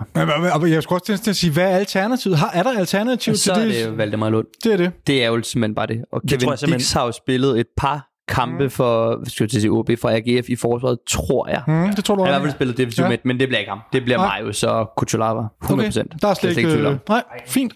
Og du er semi-tryg ved det. Du er lidt mere utryg, som vi Nej, har været på. Altså, man kan sige, jeg ved det ikke. Jo, det, det Nej, er jeg måske, men jeg er også meget type, pessimistisk. Som, som typer, så passer de faktisk i virkeligheden okay til hinanden. Altså, øh, i forhold til, at du har en, en meget boldspillende forsvarsspiller, og så har du en, øh, en meget udpræget duelspiller. Mm. Okay. Øh, altså, der er ikke nogen af dem, der skal ud og løbe øh, 40 meter Nej. efter en, øh, en eller anden hurtig øh, kantspiller. Mm-hmm. Nej, men, men det tror jeg også hurtige godt, bakker til sådan det, det, det, tror jeg også godt, de ved. Altså. Naja, vi, vi skal sgu nok klare det med de to. Og det er også derfor, jeg er måske mere usikker med at sætte en Valdemar Lund ind. Altså, der, det, det, jeg synes, det er fint, at der kommer noget fejl. Det vil jeg så også sige 100%, men det er alternativet. Hvis en af dem lige pludselig går i stykker ja. i dag eller i morgen. Ja, det er sådan noget, der kan ske jo. Det er rigtigt. Øh, Udover det, så håber jeg altså i den her kamp, ikke? Jeg håber virkelig, at vi kommer til at se en trodsreaktion. Ja. Jeg savner lidt, altså jeg ved ikke, om der er nogen af jer, der så klubhuset hvor ja. PC han talte om den her, der skulle være en symbiose fra lægterne og så ned på banen, ikke? Og mm. Det, var, det, det kom der bare ikke rigtigt. Altså, det endte jo, altså det, det, kampen her øh, i søndags, den endte jo i virkeligheden med, at der blev budet af spillerne og sådan noget. Det, det tænker jeg, det er, ikke, det er ikke der, vi vil hen. Så derfor både, så tænker jeg, både for spillerne, men øh, også for, øh, for os fans, så håber jeg virkelig på at se en trodsreaktion. Jeg håber, vi bare gennemsmadrer Silkeborg. Ja. Altså fuldstændig. Vi har ikke have... råd til at spille efter rigtig god kamp mod AGF, Midtjylland og Brøndby, og tre sejre har vi ikke råd til at gå ud og spille 2-2 igen. Nej, vi skal... Fordi så falder hele arbejdet på jorden. Præcis. Virkelig. Det er også en eller anden form for øh, troværdighed over for det PC, han siger i klubhuset. Mm. Hvis, hvis vi skal tro på det som fans, og det vil jeg gerne. Jeg, jeg, tror, jeg tror, at det er det, PC gerne vil bringe frem så har vi også brug for at se det, og vi har brug for at se det der aggressive øh, presspil, øh, som man talte om, og den der synergi mellem fans og banen. Så du vil se den, og den start på anden halvleg, skal simpelthen smadres. Ja. Mod OB. Præcis. Det er det, du vil se. Præcis. AGF-kampen, hvor de fører 3-0 efter en halv time, Præcis. og bare tænker, hvad der foregår. Ja, okay. Og det er også lidt som samme PC, men det bliver også, altså Jes Top, han har jo to plader, han spiller. Vi skal være intense og aggressive inden kampen, og hvis det så er gået galt, som det jo så tit har gjort, så er det, am, så var det det og det. Mm. Det bliver meget hult, og det bliver meget ligegyldigt, det han står og siger, når der ikke rigtig er nogen effekt eller nogen trodsreaktioner på det. Mm.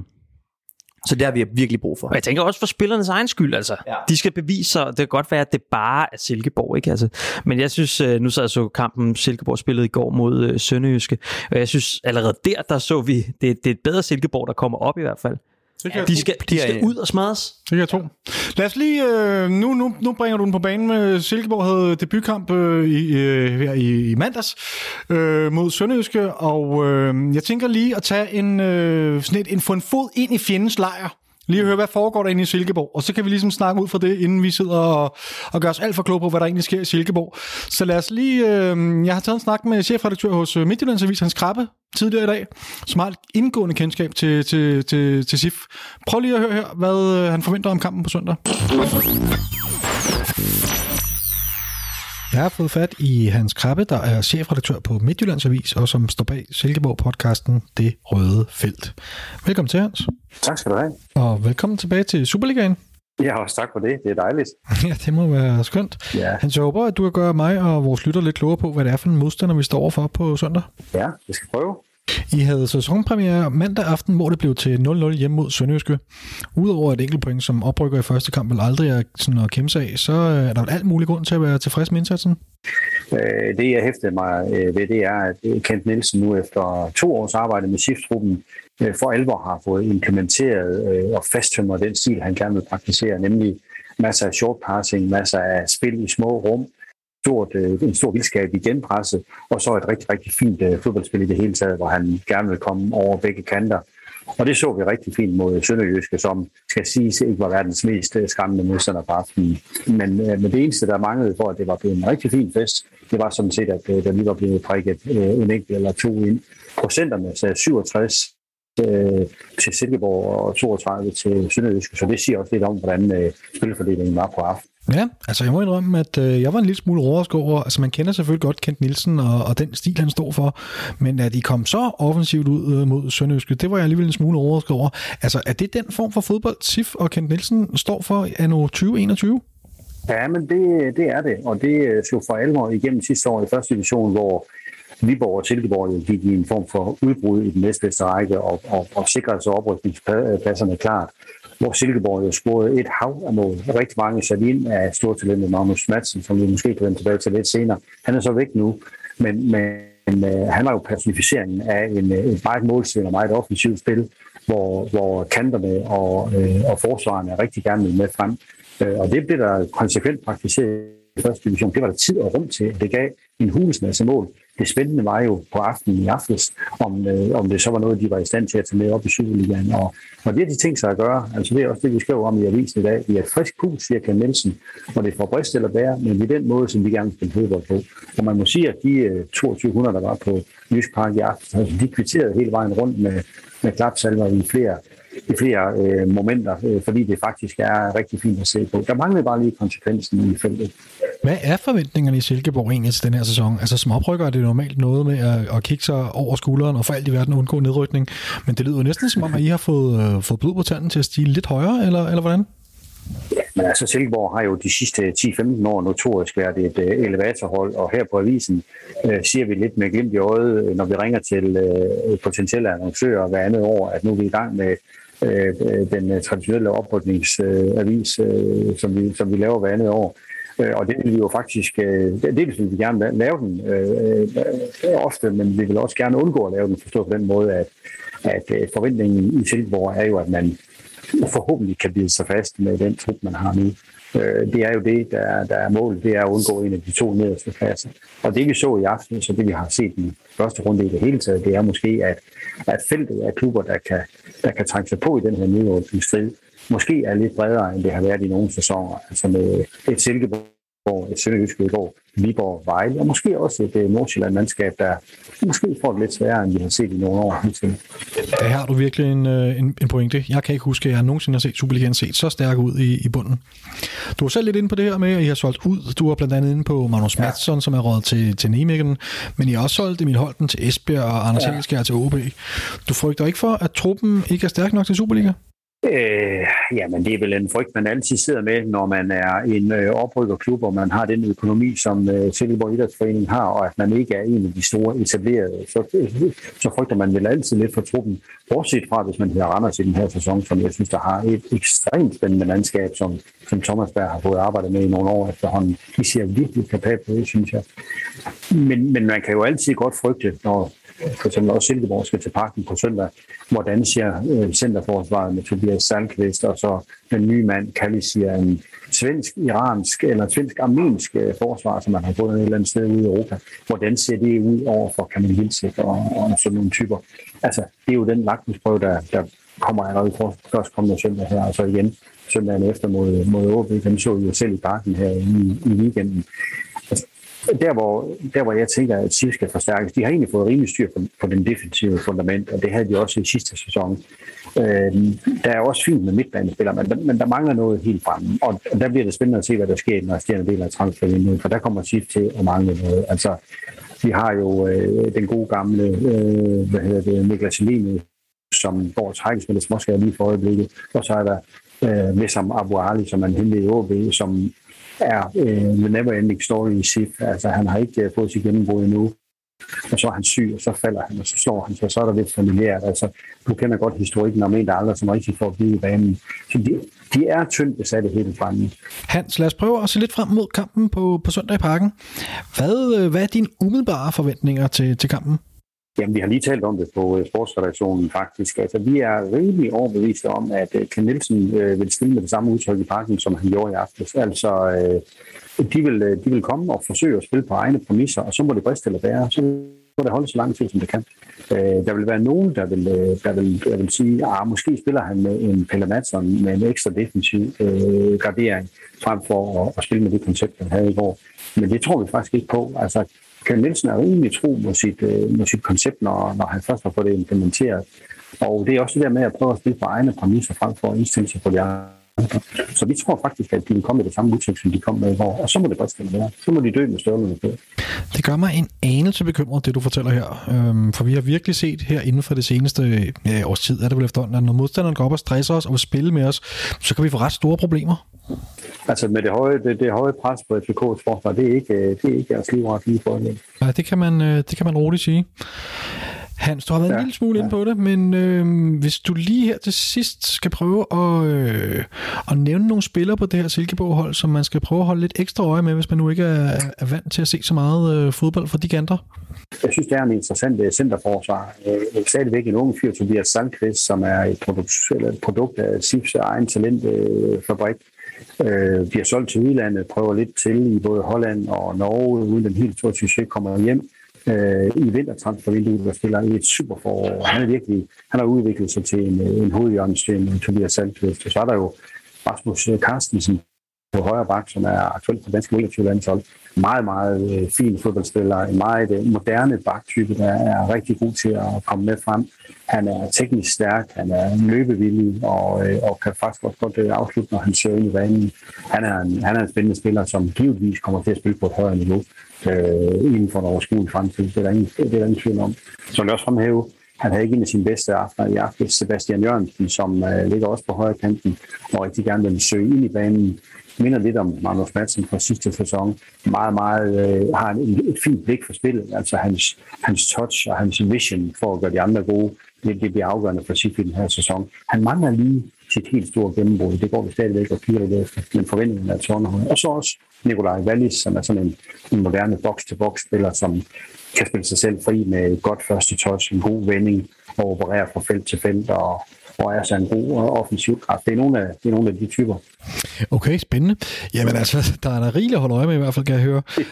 Det, det lyder som et ganske habilt hold, Kent har fået sat sammen, og så krydder man en offensiv tilgang til spillet. Ja, men der skal jo et slutprodukt på, David, og det er jo det, vi mangler. Altså, i går ville vi gerne have set øh, nogle skud for distancen, altså at, at Sønderjyskes øh, bagsekæder for alvor blev testet. Det nytter jo ikke, at du triller dem rundt på kanten af feltet, uden nogensinde at få en, en, en, en konsekvent afslutning. Altså, det var det, der manglede i går, og det er også det, der bliver spændende i parken. Kan de komme frem til de afslutninger? Jamen, ja, så er der jo håb forud, selvom det øh, lige for tiden virker som om, at vi kun skal give en uh, halv chance væk, og så score modstanderen to gange. Uh, det er forhåbentlig ikke sådan, det går på, uh, på søndag. Jeg har ikke mere på papiret. Uh, tusind tak for tiden og et indblik bag uh, fjendens linje. Det var rigtig spændende. Jamen, det er godt, og tak fordi uh, det måtte være med, og god kamp på søndag. Det er også der takker, Hans. God kamp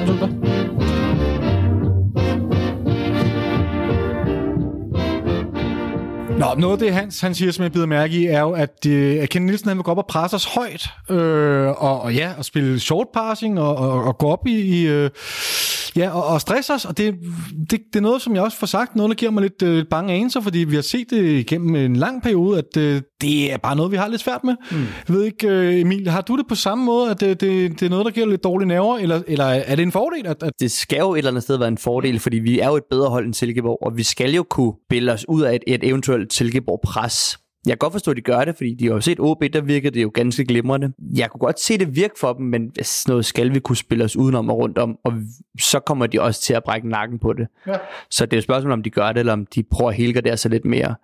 Men vi har jo også bare set, hvis holdene stiller sig tilbage, så er det jo også en langsom død, de venter på. Så jeg kan måske godt forstå det. Det, det er et kedeligt tidspunkt også at møde Silkeborg, eller et oprykkerhold på generelt. De plejer at være meget gode de første, er det ikke sådan noget to-tre kampe, hvor ja, der plejer at være tur i ryggen. Ja.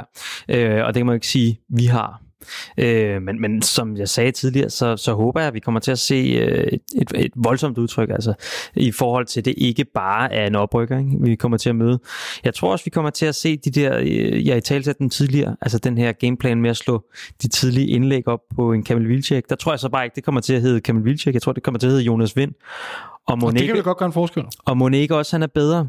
Og Monique også, det er det, der er tiltænkt i virkeligheden, fordi hvis du slår en bold op på Jonas Vind, øh, jeg ved ikke, hvordan han er i forhold til Kamil Vilcek på hovedet, men i hvert fald lige så snart han får den tæmmet, så, så ved du, at du har bolden. Han holder forholdsvis sikkert på den, øh, på grund af, som Ståle Solbakken ville have sagt, sin, sin big booty. Ikke? Mm-hmm. Og der kan han jo være med til, blandt andet, hvis vi har løb omkring ham, altså fra hvilken som helst øh, side af, hvor det er, han står øh, forum, til Rasmus Falk, der kan lave gennembrudsspil der, så kommer vi bare til at blive farlige. Og så ryger Vilcek ud på bænken, eller ligger han foran vind? det, Nej, det gør han ikke. Han går, jeg, jeg, jeg, jeg tror, han ryger ud på bænken. Ja, okay. Så han går ind til en en til en erstatning. Emil? Det tror jeg desværre også. Jeg håber ikke på det, for jeg tror ikke, at der er ret mange i, i ligaen, der er bedre med hovedet, end Vilcek er alt andet end med bolden, tage bolden ned og spille med fødderne, der er jo klart en forbedring i Jonas Vind, men lige det der med at, med at skulle hætte den, der ville det være bedre at have Vilcek ind. Og jeg håber som sagt, de spiller begge to, fordi jeg synes, de har spillet nogle gode kampe, når de begge to har, har ligget derinde. Men jeg tror også, det bliver, han ryger nok på bænken desværre. Og med hensyn til gameplan, Victor lidt inde på det, det bliver, det bliver noget med nogle...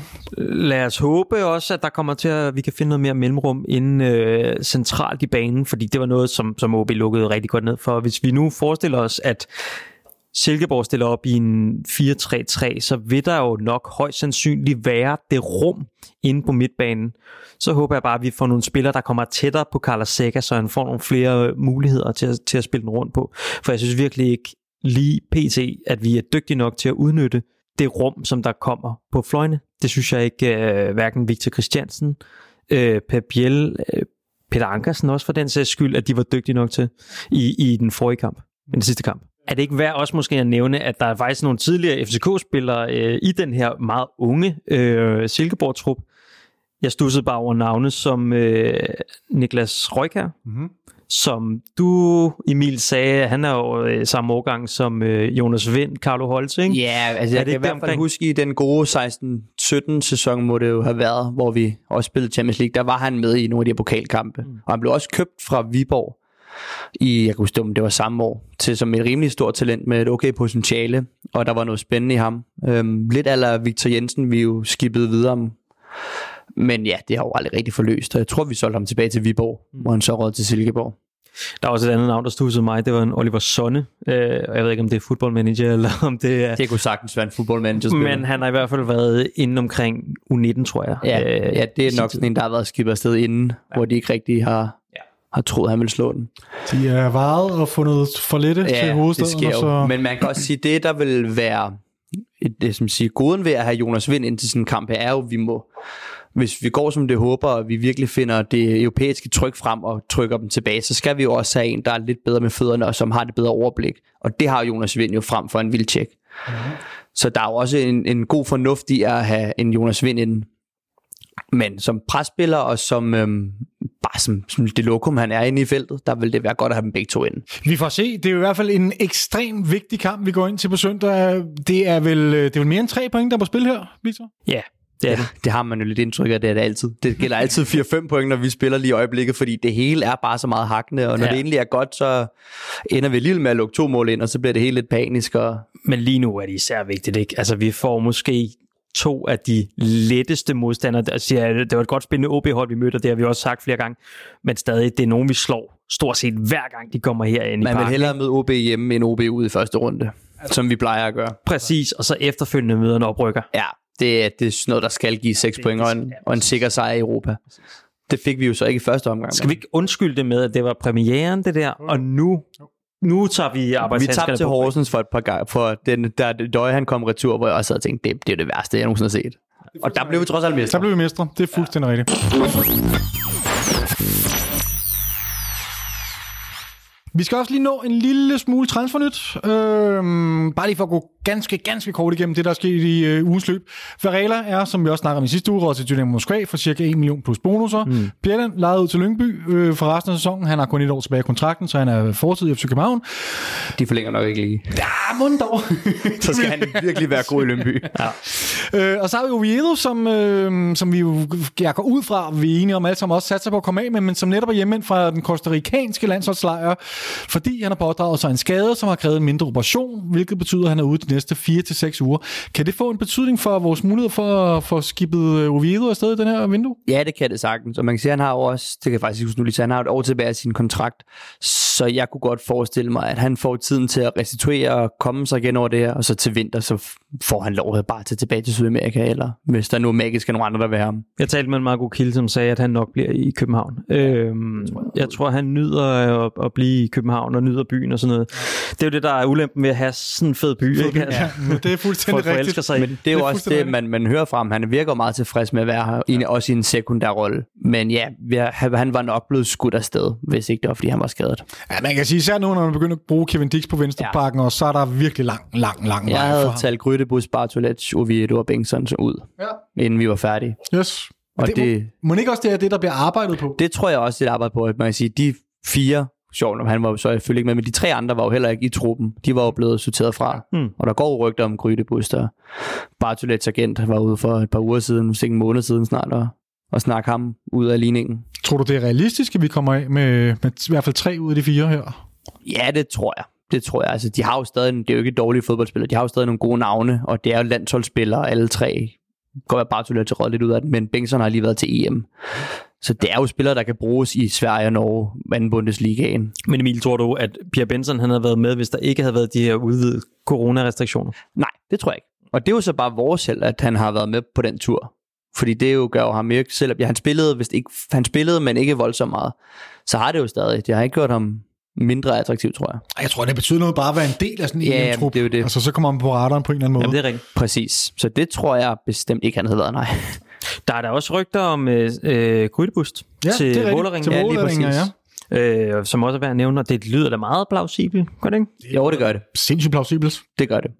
Og det kunne være helt fint for ham at komme, komme videre i teksten. Så er der den her ongoing med Sangang, som vi, var det ikke i løbet af den her uge, hvor vi ser, han lægger et billede op Ja, på Instagram, hvor han herude. cykler herover øh, i Ja. Fældparken. Han teaser. Han teaser altså. Og jeg ved, Fenerbahce, de der går i gang med deres preseason, at de har været i gang med deres preseason. Han kommer hjem. Jeg synes også, at de ikke også lige købt en defensiv forstærkning Jo, de Fenerbahce. Det er jeg ret sikker på, de har. Det er vel bare små, små, små detaljer, der er på plads. Eller der mangler for, at den aftale falder på plads. Jeg tror også, havde vi, var vi røget ud efter gruppespillet i Danmark, eller ikke i Danmark, og, eller havde tabt til OL, så tror jeg også, han havde siddet herinde nu, fordi han skal bare lige have tid til at koble af. Og jeg tror lidt ligesom Kevin Dix, det hele er klaret. Der skal bare lige en go. Men det handler jo også om, at der er en klub i Tyrkiet, som, som vi ikke ved, hvor står. Og, Ja. og må ikke, der er nogen... Han har stadig en masse penge til gode dernede, øh, og det tror jeg ikke bare, man siger øh, øh, nej, Nej, det siger han heller ikke nej til. Så der er også noget, der skal forhandles med dem, men jeg tror også, de er ret lydhøre over for at finde en eller anden deal, eller det, vi har lavet med Bjelland, hvor han simpelthen bare får ham ud af vagten, og så Det må man fedt betale det, man koster. Det, det koster. Det kunne være fedt at få Sanka øh, tilbage. I den grad. Ja, tak. Hans nummer er stadig ledet.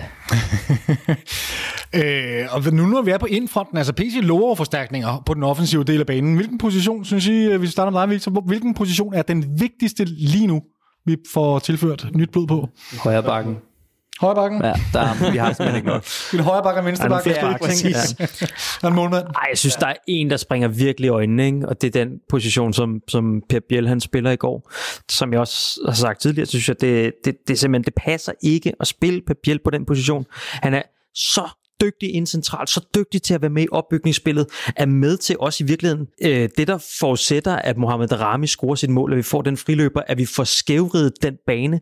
Det er i virkeligheden øh, et genpres inde på midten, og Per Biel, som der måske er den eneste i truppen, der får fundet Mohamed Darami i en stikning. Han har nogle rigtig dejlige typisk 10'er kvaliteter. Præcis. Kan vi ikke få ham Og ind vi centralt, skal- og så få en ny, dygtig spiller op på, på øh, højre kanten? Det er det, jeg drømmer allermest om. Er du enig, Emil? Ja, men jeg vil også sige, at vi skal have en, en kant, enten til venstre eller højre, der simpelthen kan, enten kan sætte en mand, eller har noget gennembrudskraft. Vi skal have en, der kan lidt mere, også en mod en, fordi det mangler vi også. Det er meget dyrt at købe folk, der kan Og sætte det er en, en til en. super dyrt at købe de spillere der, og vi skulle jo have haft en skov, sådan havde været rigtig lækkert for sådan en type spiller, ikke? Eller en Brun Larsen, som der bliver ved og ved med at snakke om. Mm. Det er nogle af de type spillere, vi skal have. Ja. En ung brasilianer er altid lækkert. Sådan en som øh, Nikolaj Jørgensen, han kan ikke gøre det for dig. I, jeg kan rigtig godt lide Nikolaj Jørgensen, og jeg tror også bestemt, det er muligt, hvis, man, hvis FCK virkelig vil have ham, fordi der har jo været alt det snak, vi fejrer over, og de er jo klar til at nærmest bare rive kontrakten over. De har givet hans nummer væk. Ikke? De har givet hans nummer væk, ikke? Ja. Men han har også bare en rigtig dårlig skadeshistorik, og han er jo også, man siger, da vi øhm, solgte ham videre, der havde han jo noget fart og noget tempo, og også evnen til at sætte en mand. Det er vi ikke sikre på, at han har mere. Nej, det er han heller ikke. Og han har udviklet sig også mere som Og han han har dyrket er, ni. Præcis, han er blevet mere ni, og det mangler vi heller ikke. Og så skal han ind på den position, der, hvor vi allerede har Kamil Vilcek, og vi har Jonas Vind, ja. og vi har Rasmus Højlund, som, Jamen, som også det. ligger i periferien. Og han er heller ikke en billig spiller, så jeg tror ikke på Nikolaj Jørgensen, nej.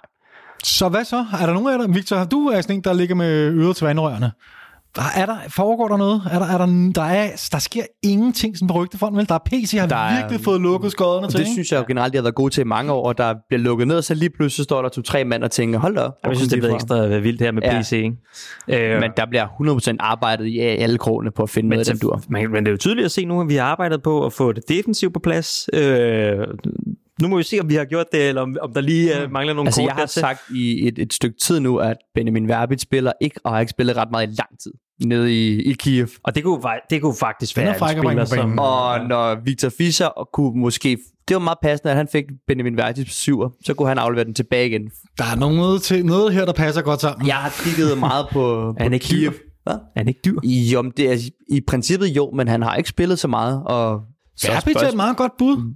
De kunne godt være, det er jo set før, at klubberne så bare har cut your losses, så har de solgt Ja, ja, ja, ja, videre ja, ja, til, ja, ja. til et mindre beløb. Jeg troede, det gik meget godt for ham, men det... Ja, men det startede jo sådan, men så er det han lige stille røget ud af holdet. Ham har jeg haft mange våde drømme om. Ja, ja, okay. Er han, det, han er... Som han var det år, hvor vi havde de kæmpe skadeshelvede. Efter, hvad var det, det må have været 17-18 sæsonen, hvor det hele ikke fungerede. Der var han jo fantastisk. Han var vores, vores store, vores leder, vores, øh, vores, vores stjerne. Og han kan om nogen sætte en mand og arbejde i de der små rum og, og åbne spil op. Det var han virkelig god til. Han har spillet 12 kampe i den næste sæson. Og det er kun i ligaen, eller det er også, de har også det er spillet i ligaen, og Europa. så, så har han været med i Champions League i Ja. 6. Øh, Men jeg tror meget, der har været som periferi som en indskiftningsspiller. Jeg tror ikke, han har startet så meget. Jeg tror, jeg tror det er en Det dyr spiller hen. Jamen, Det tror jeg, altså jeg vil heller ikke tro på det, men jeg, Men som type, helt Ja, sikkert. det Det er jo- en og det er, jo, det er jo den type, vi leder efter, ikke? og han elsker jo også ved vi København, og han vil jo også, har han jo sagt, det siger de jo alle sammen, inden de tager afsted, han vil jo også gerne tilbage. Mm. Så jeg tror ikke, han vil være helt uinteresseret i at komme hjem. Jeg Kom tror, hjem. jeg tror stadig, det er for dyrt. Men, det tror jeg, øh, helt, det, er også, det tror jeg også. Jeg tror ikke, vi får ham. Men typemæssigt, helt sikkert, det er det, det, det, det, vi mangler. Ikke? Også fordi, at det kommer til at gøre så mange andre spillere bedre. Altså, Ja, men så måske på en leje der slut i transfervinduet, hvor de panikker lidt og gerne vil, vil videre med ham. Og det er jo en af pointerne, ikke? det er jo, at vi netop venter Ja. ja. Lige nu også Der er- på der er se, om der opstår et eller andet, som vi kan være med på, som kan... Der er lidt under en halvanden måned nu. Der, der kan virkelig ske meget. Men kan vi tillade os at vente helt til Nej. det sidste? Og det er jo det, der er forfærdeligt ved Superligaen. Vi starter jo simpelthen for tidligt, for vi er klar. At de flere, også ser i Midtjylland, der mangler jo også rigtig mange ting at falde på plads. Brøndby mangler nogle ting, de skal have på plads.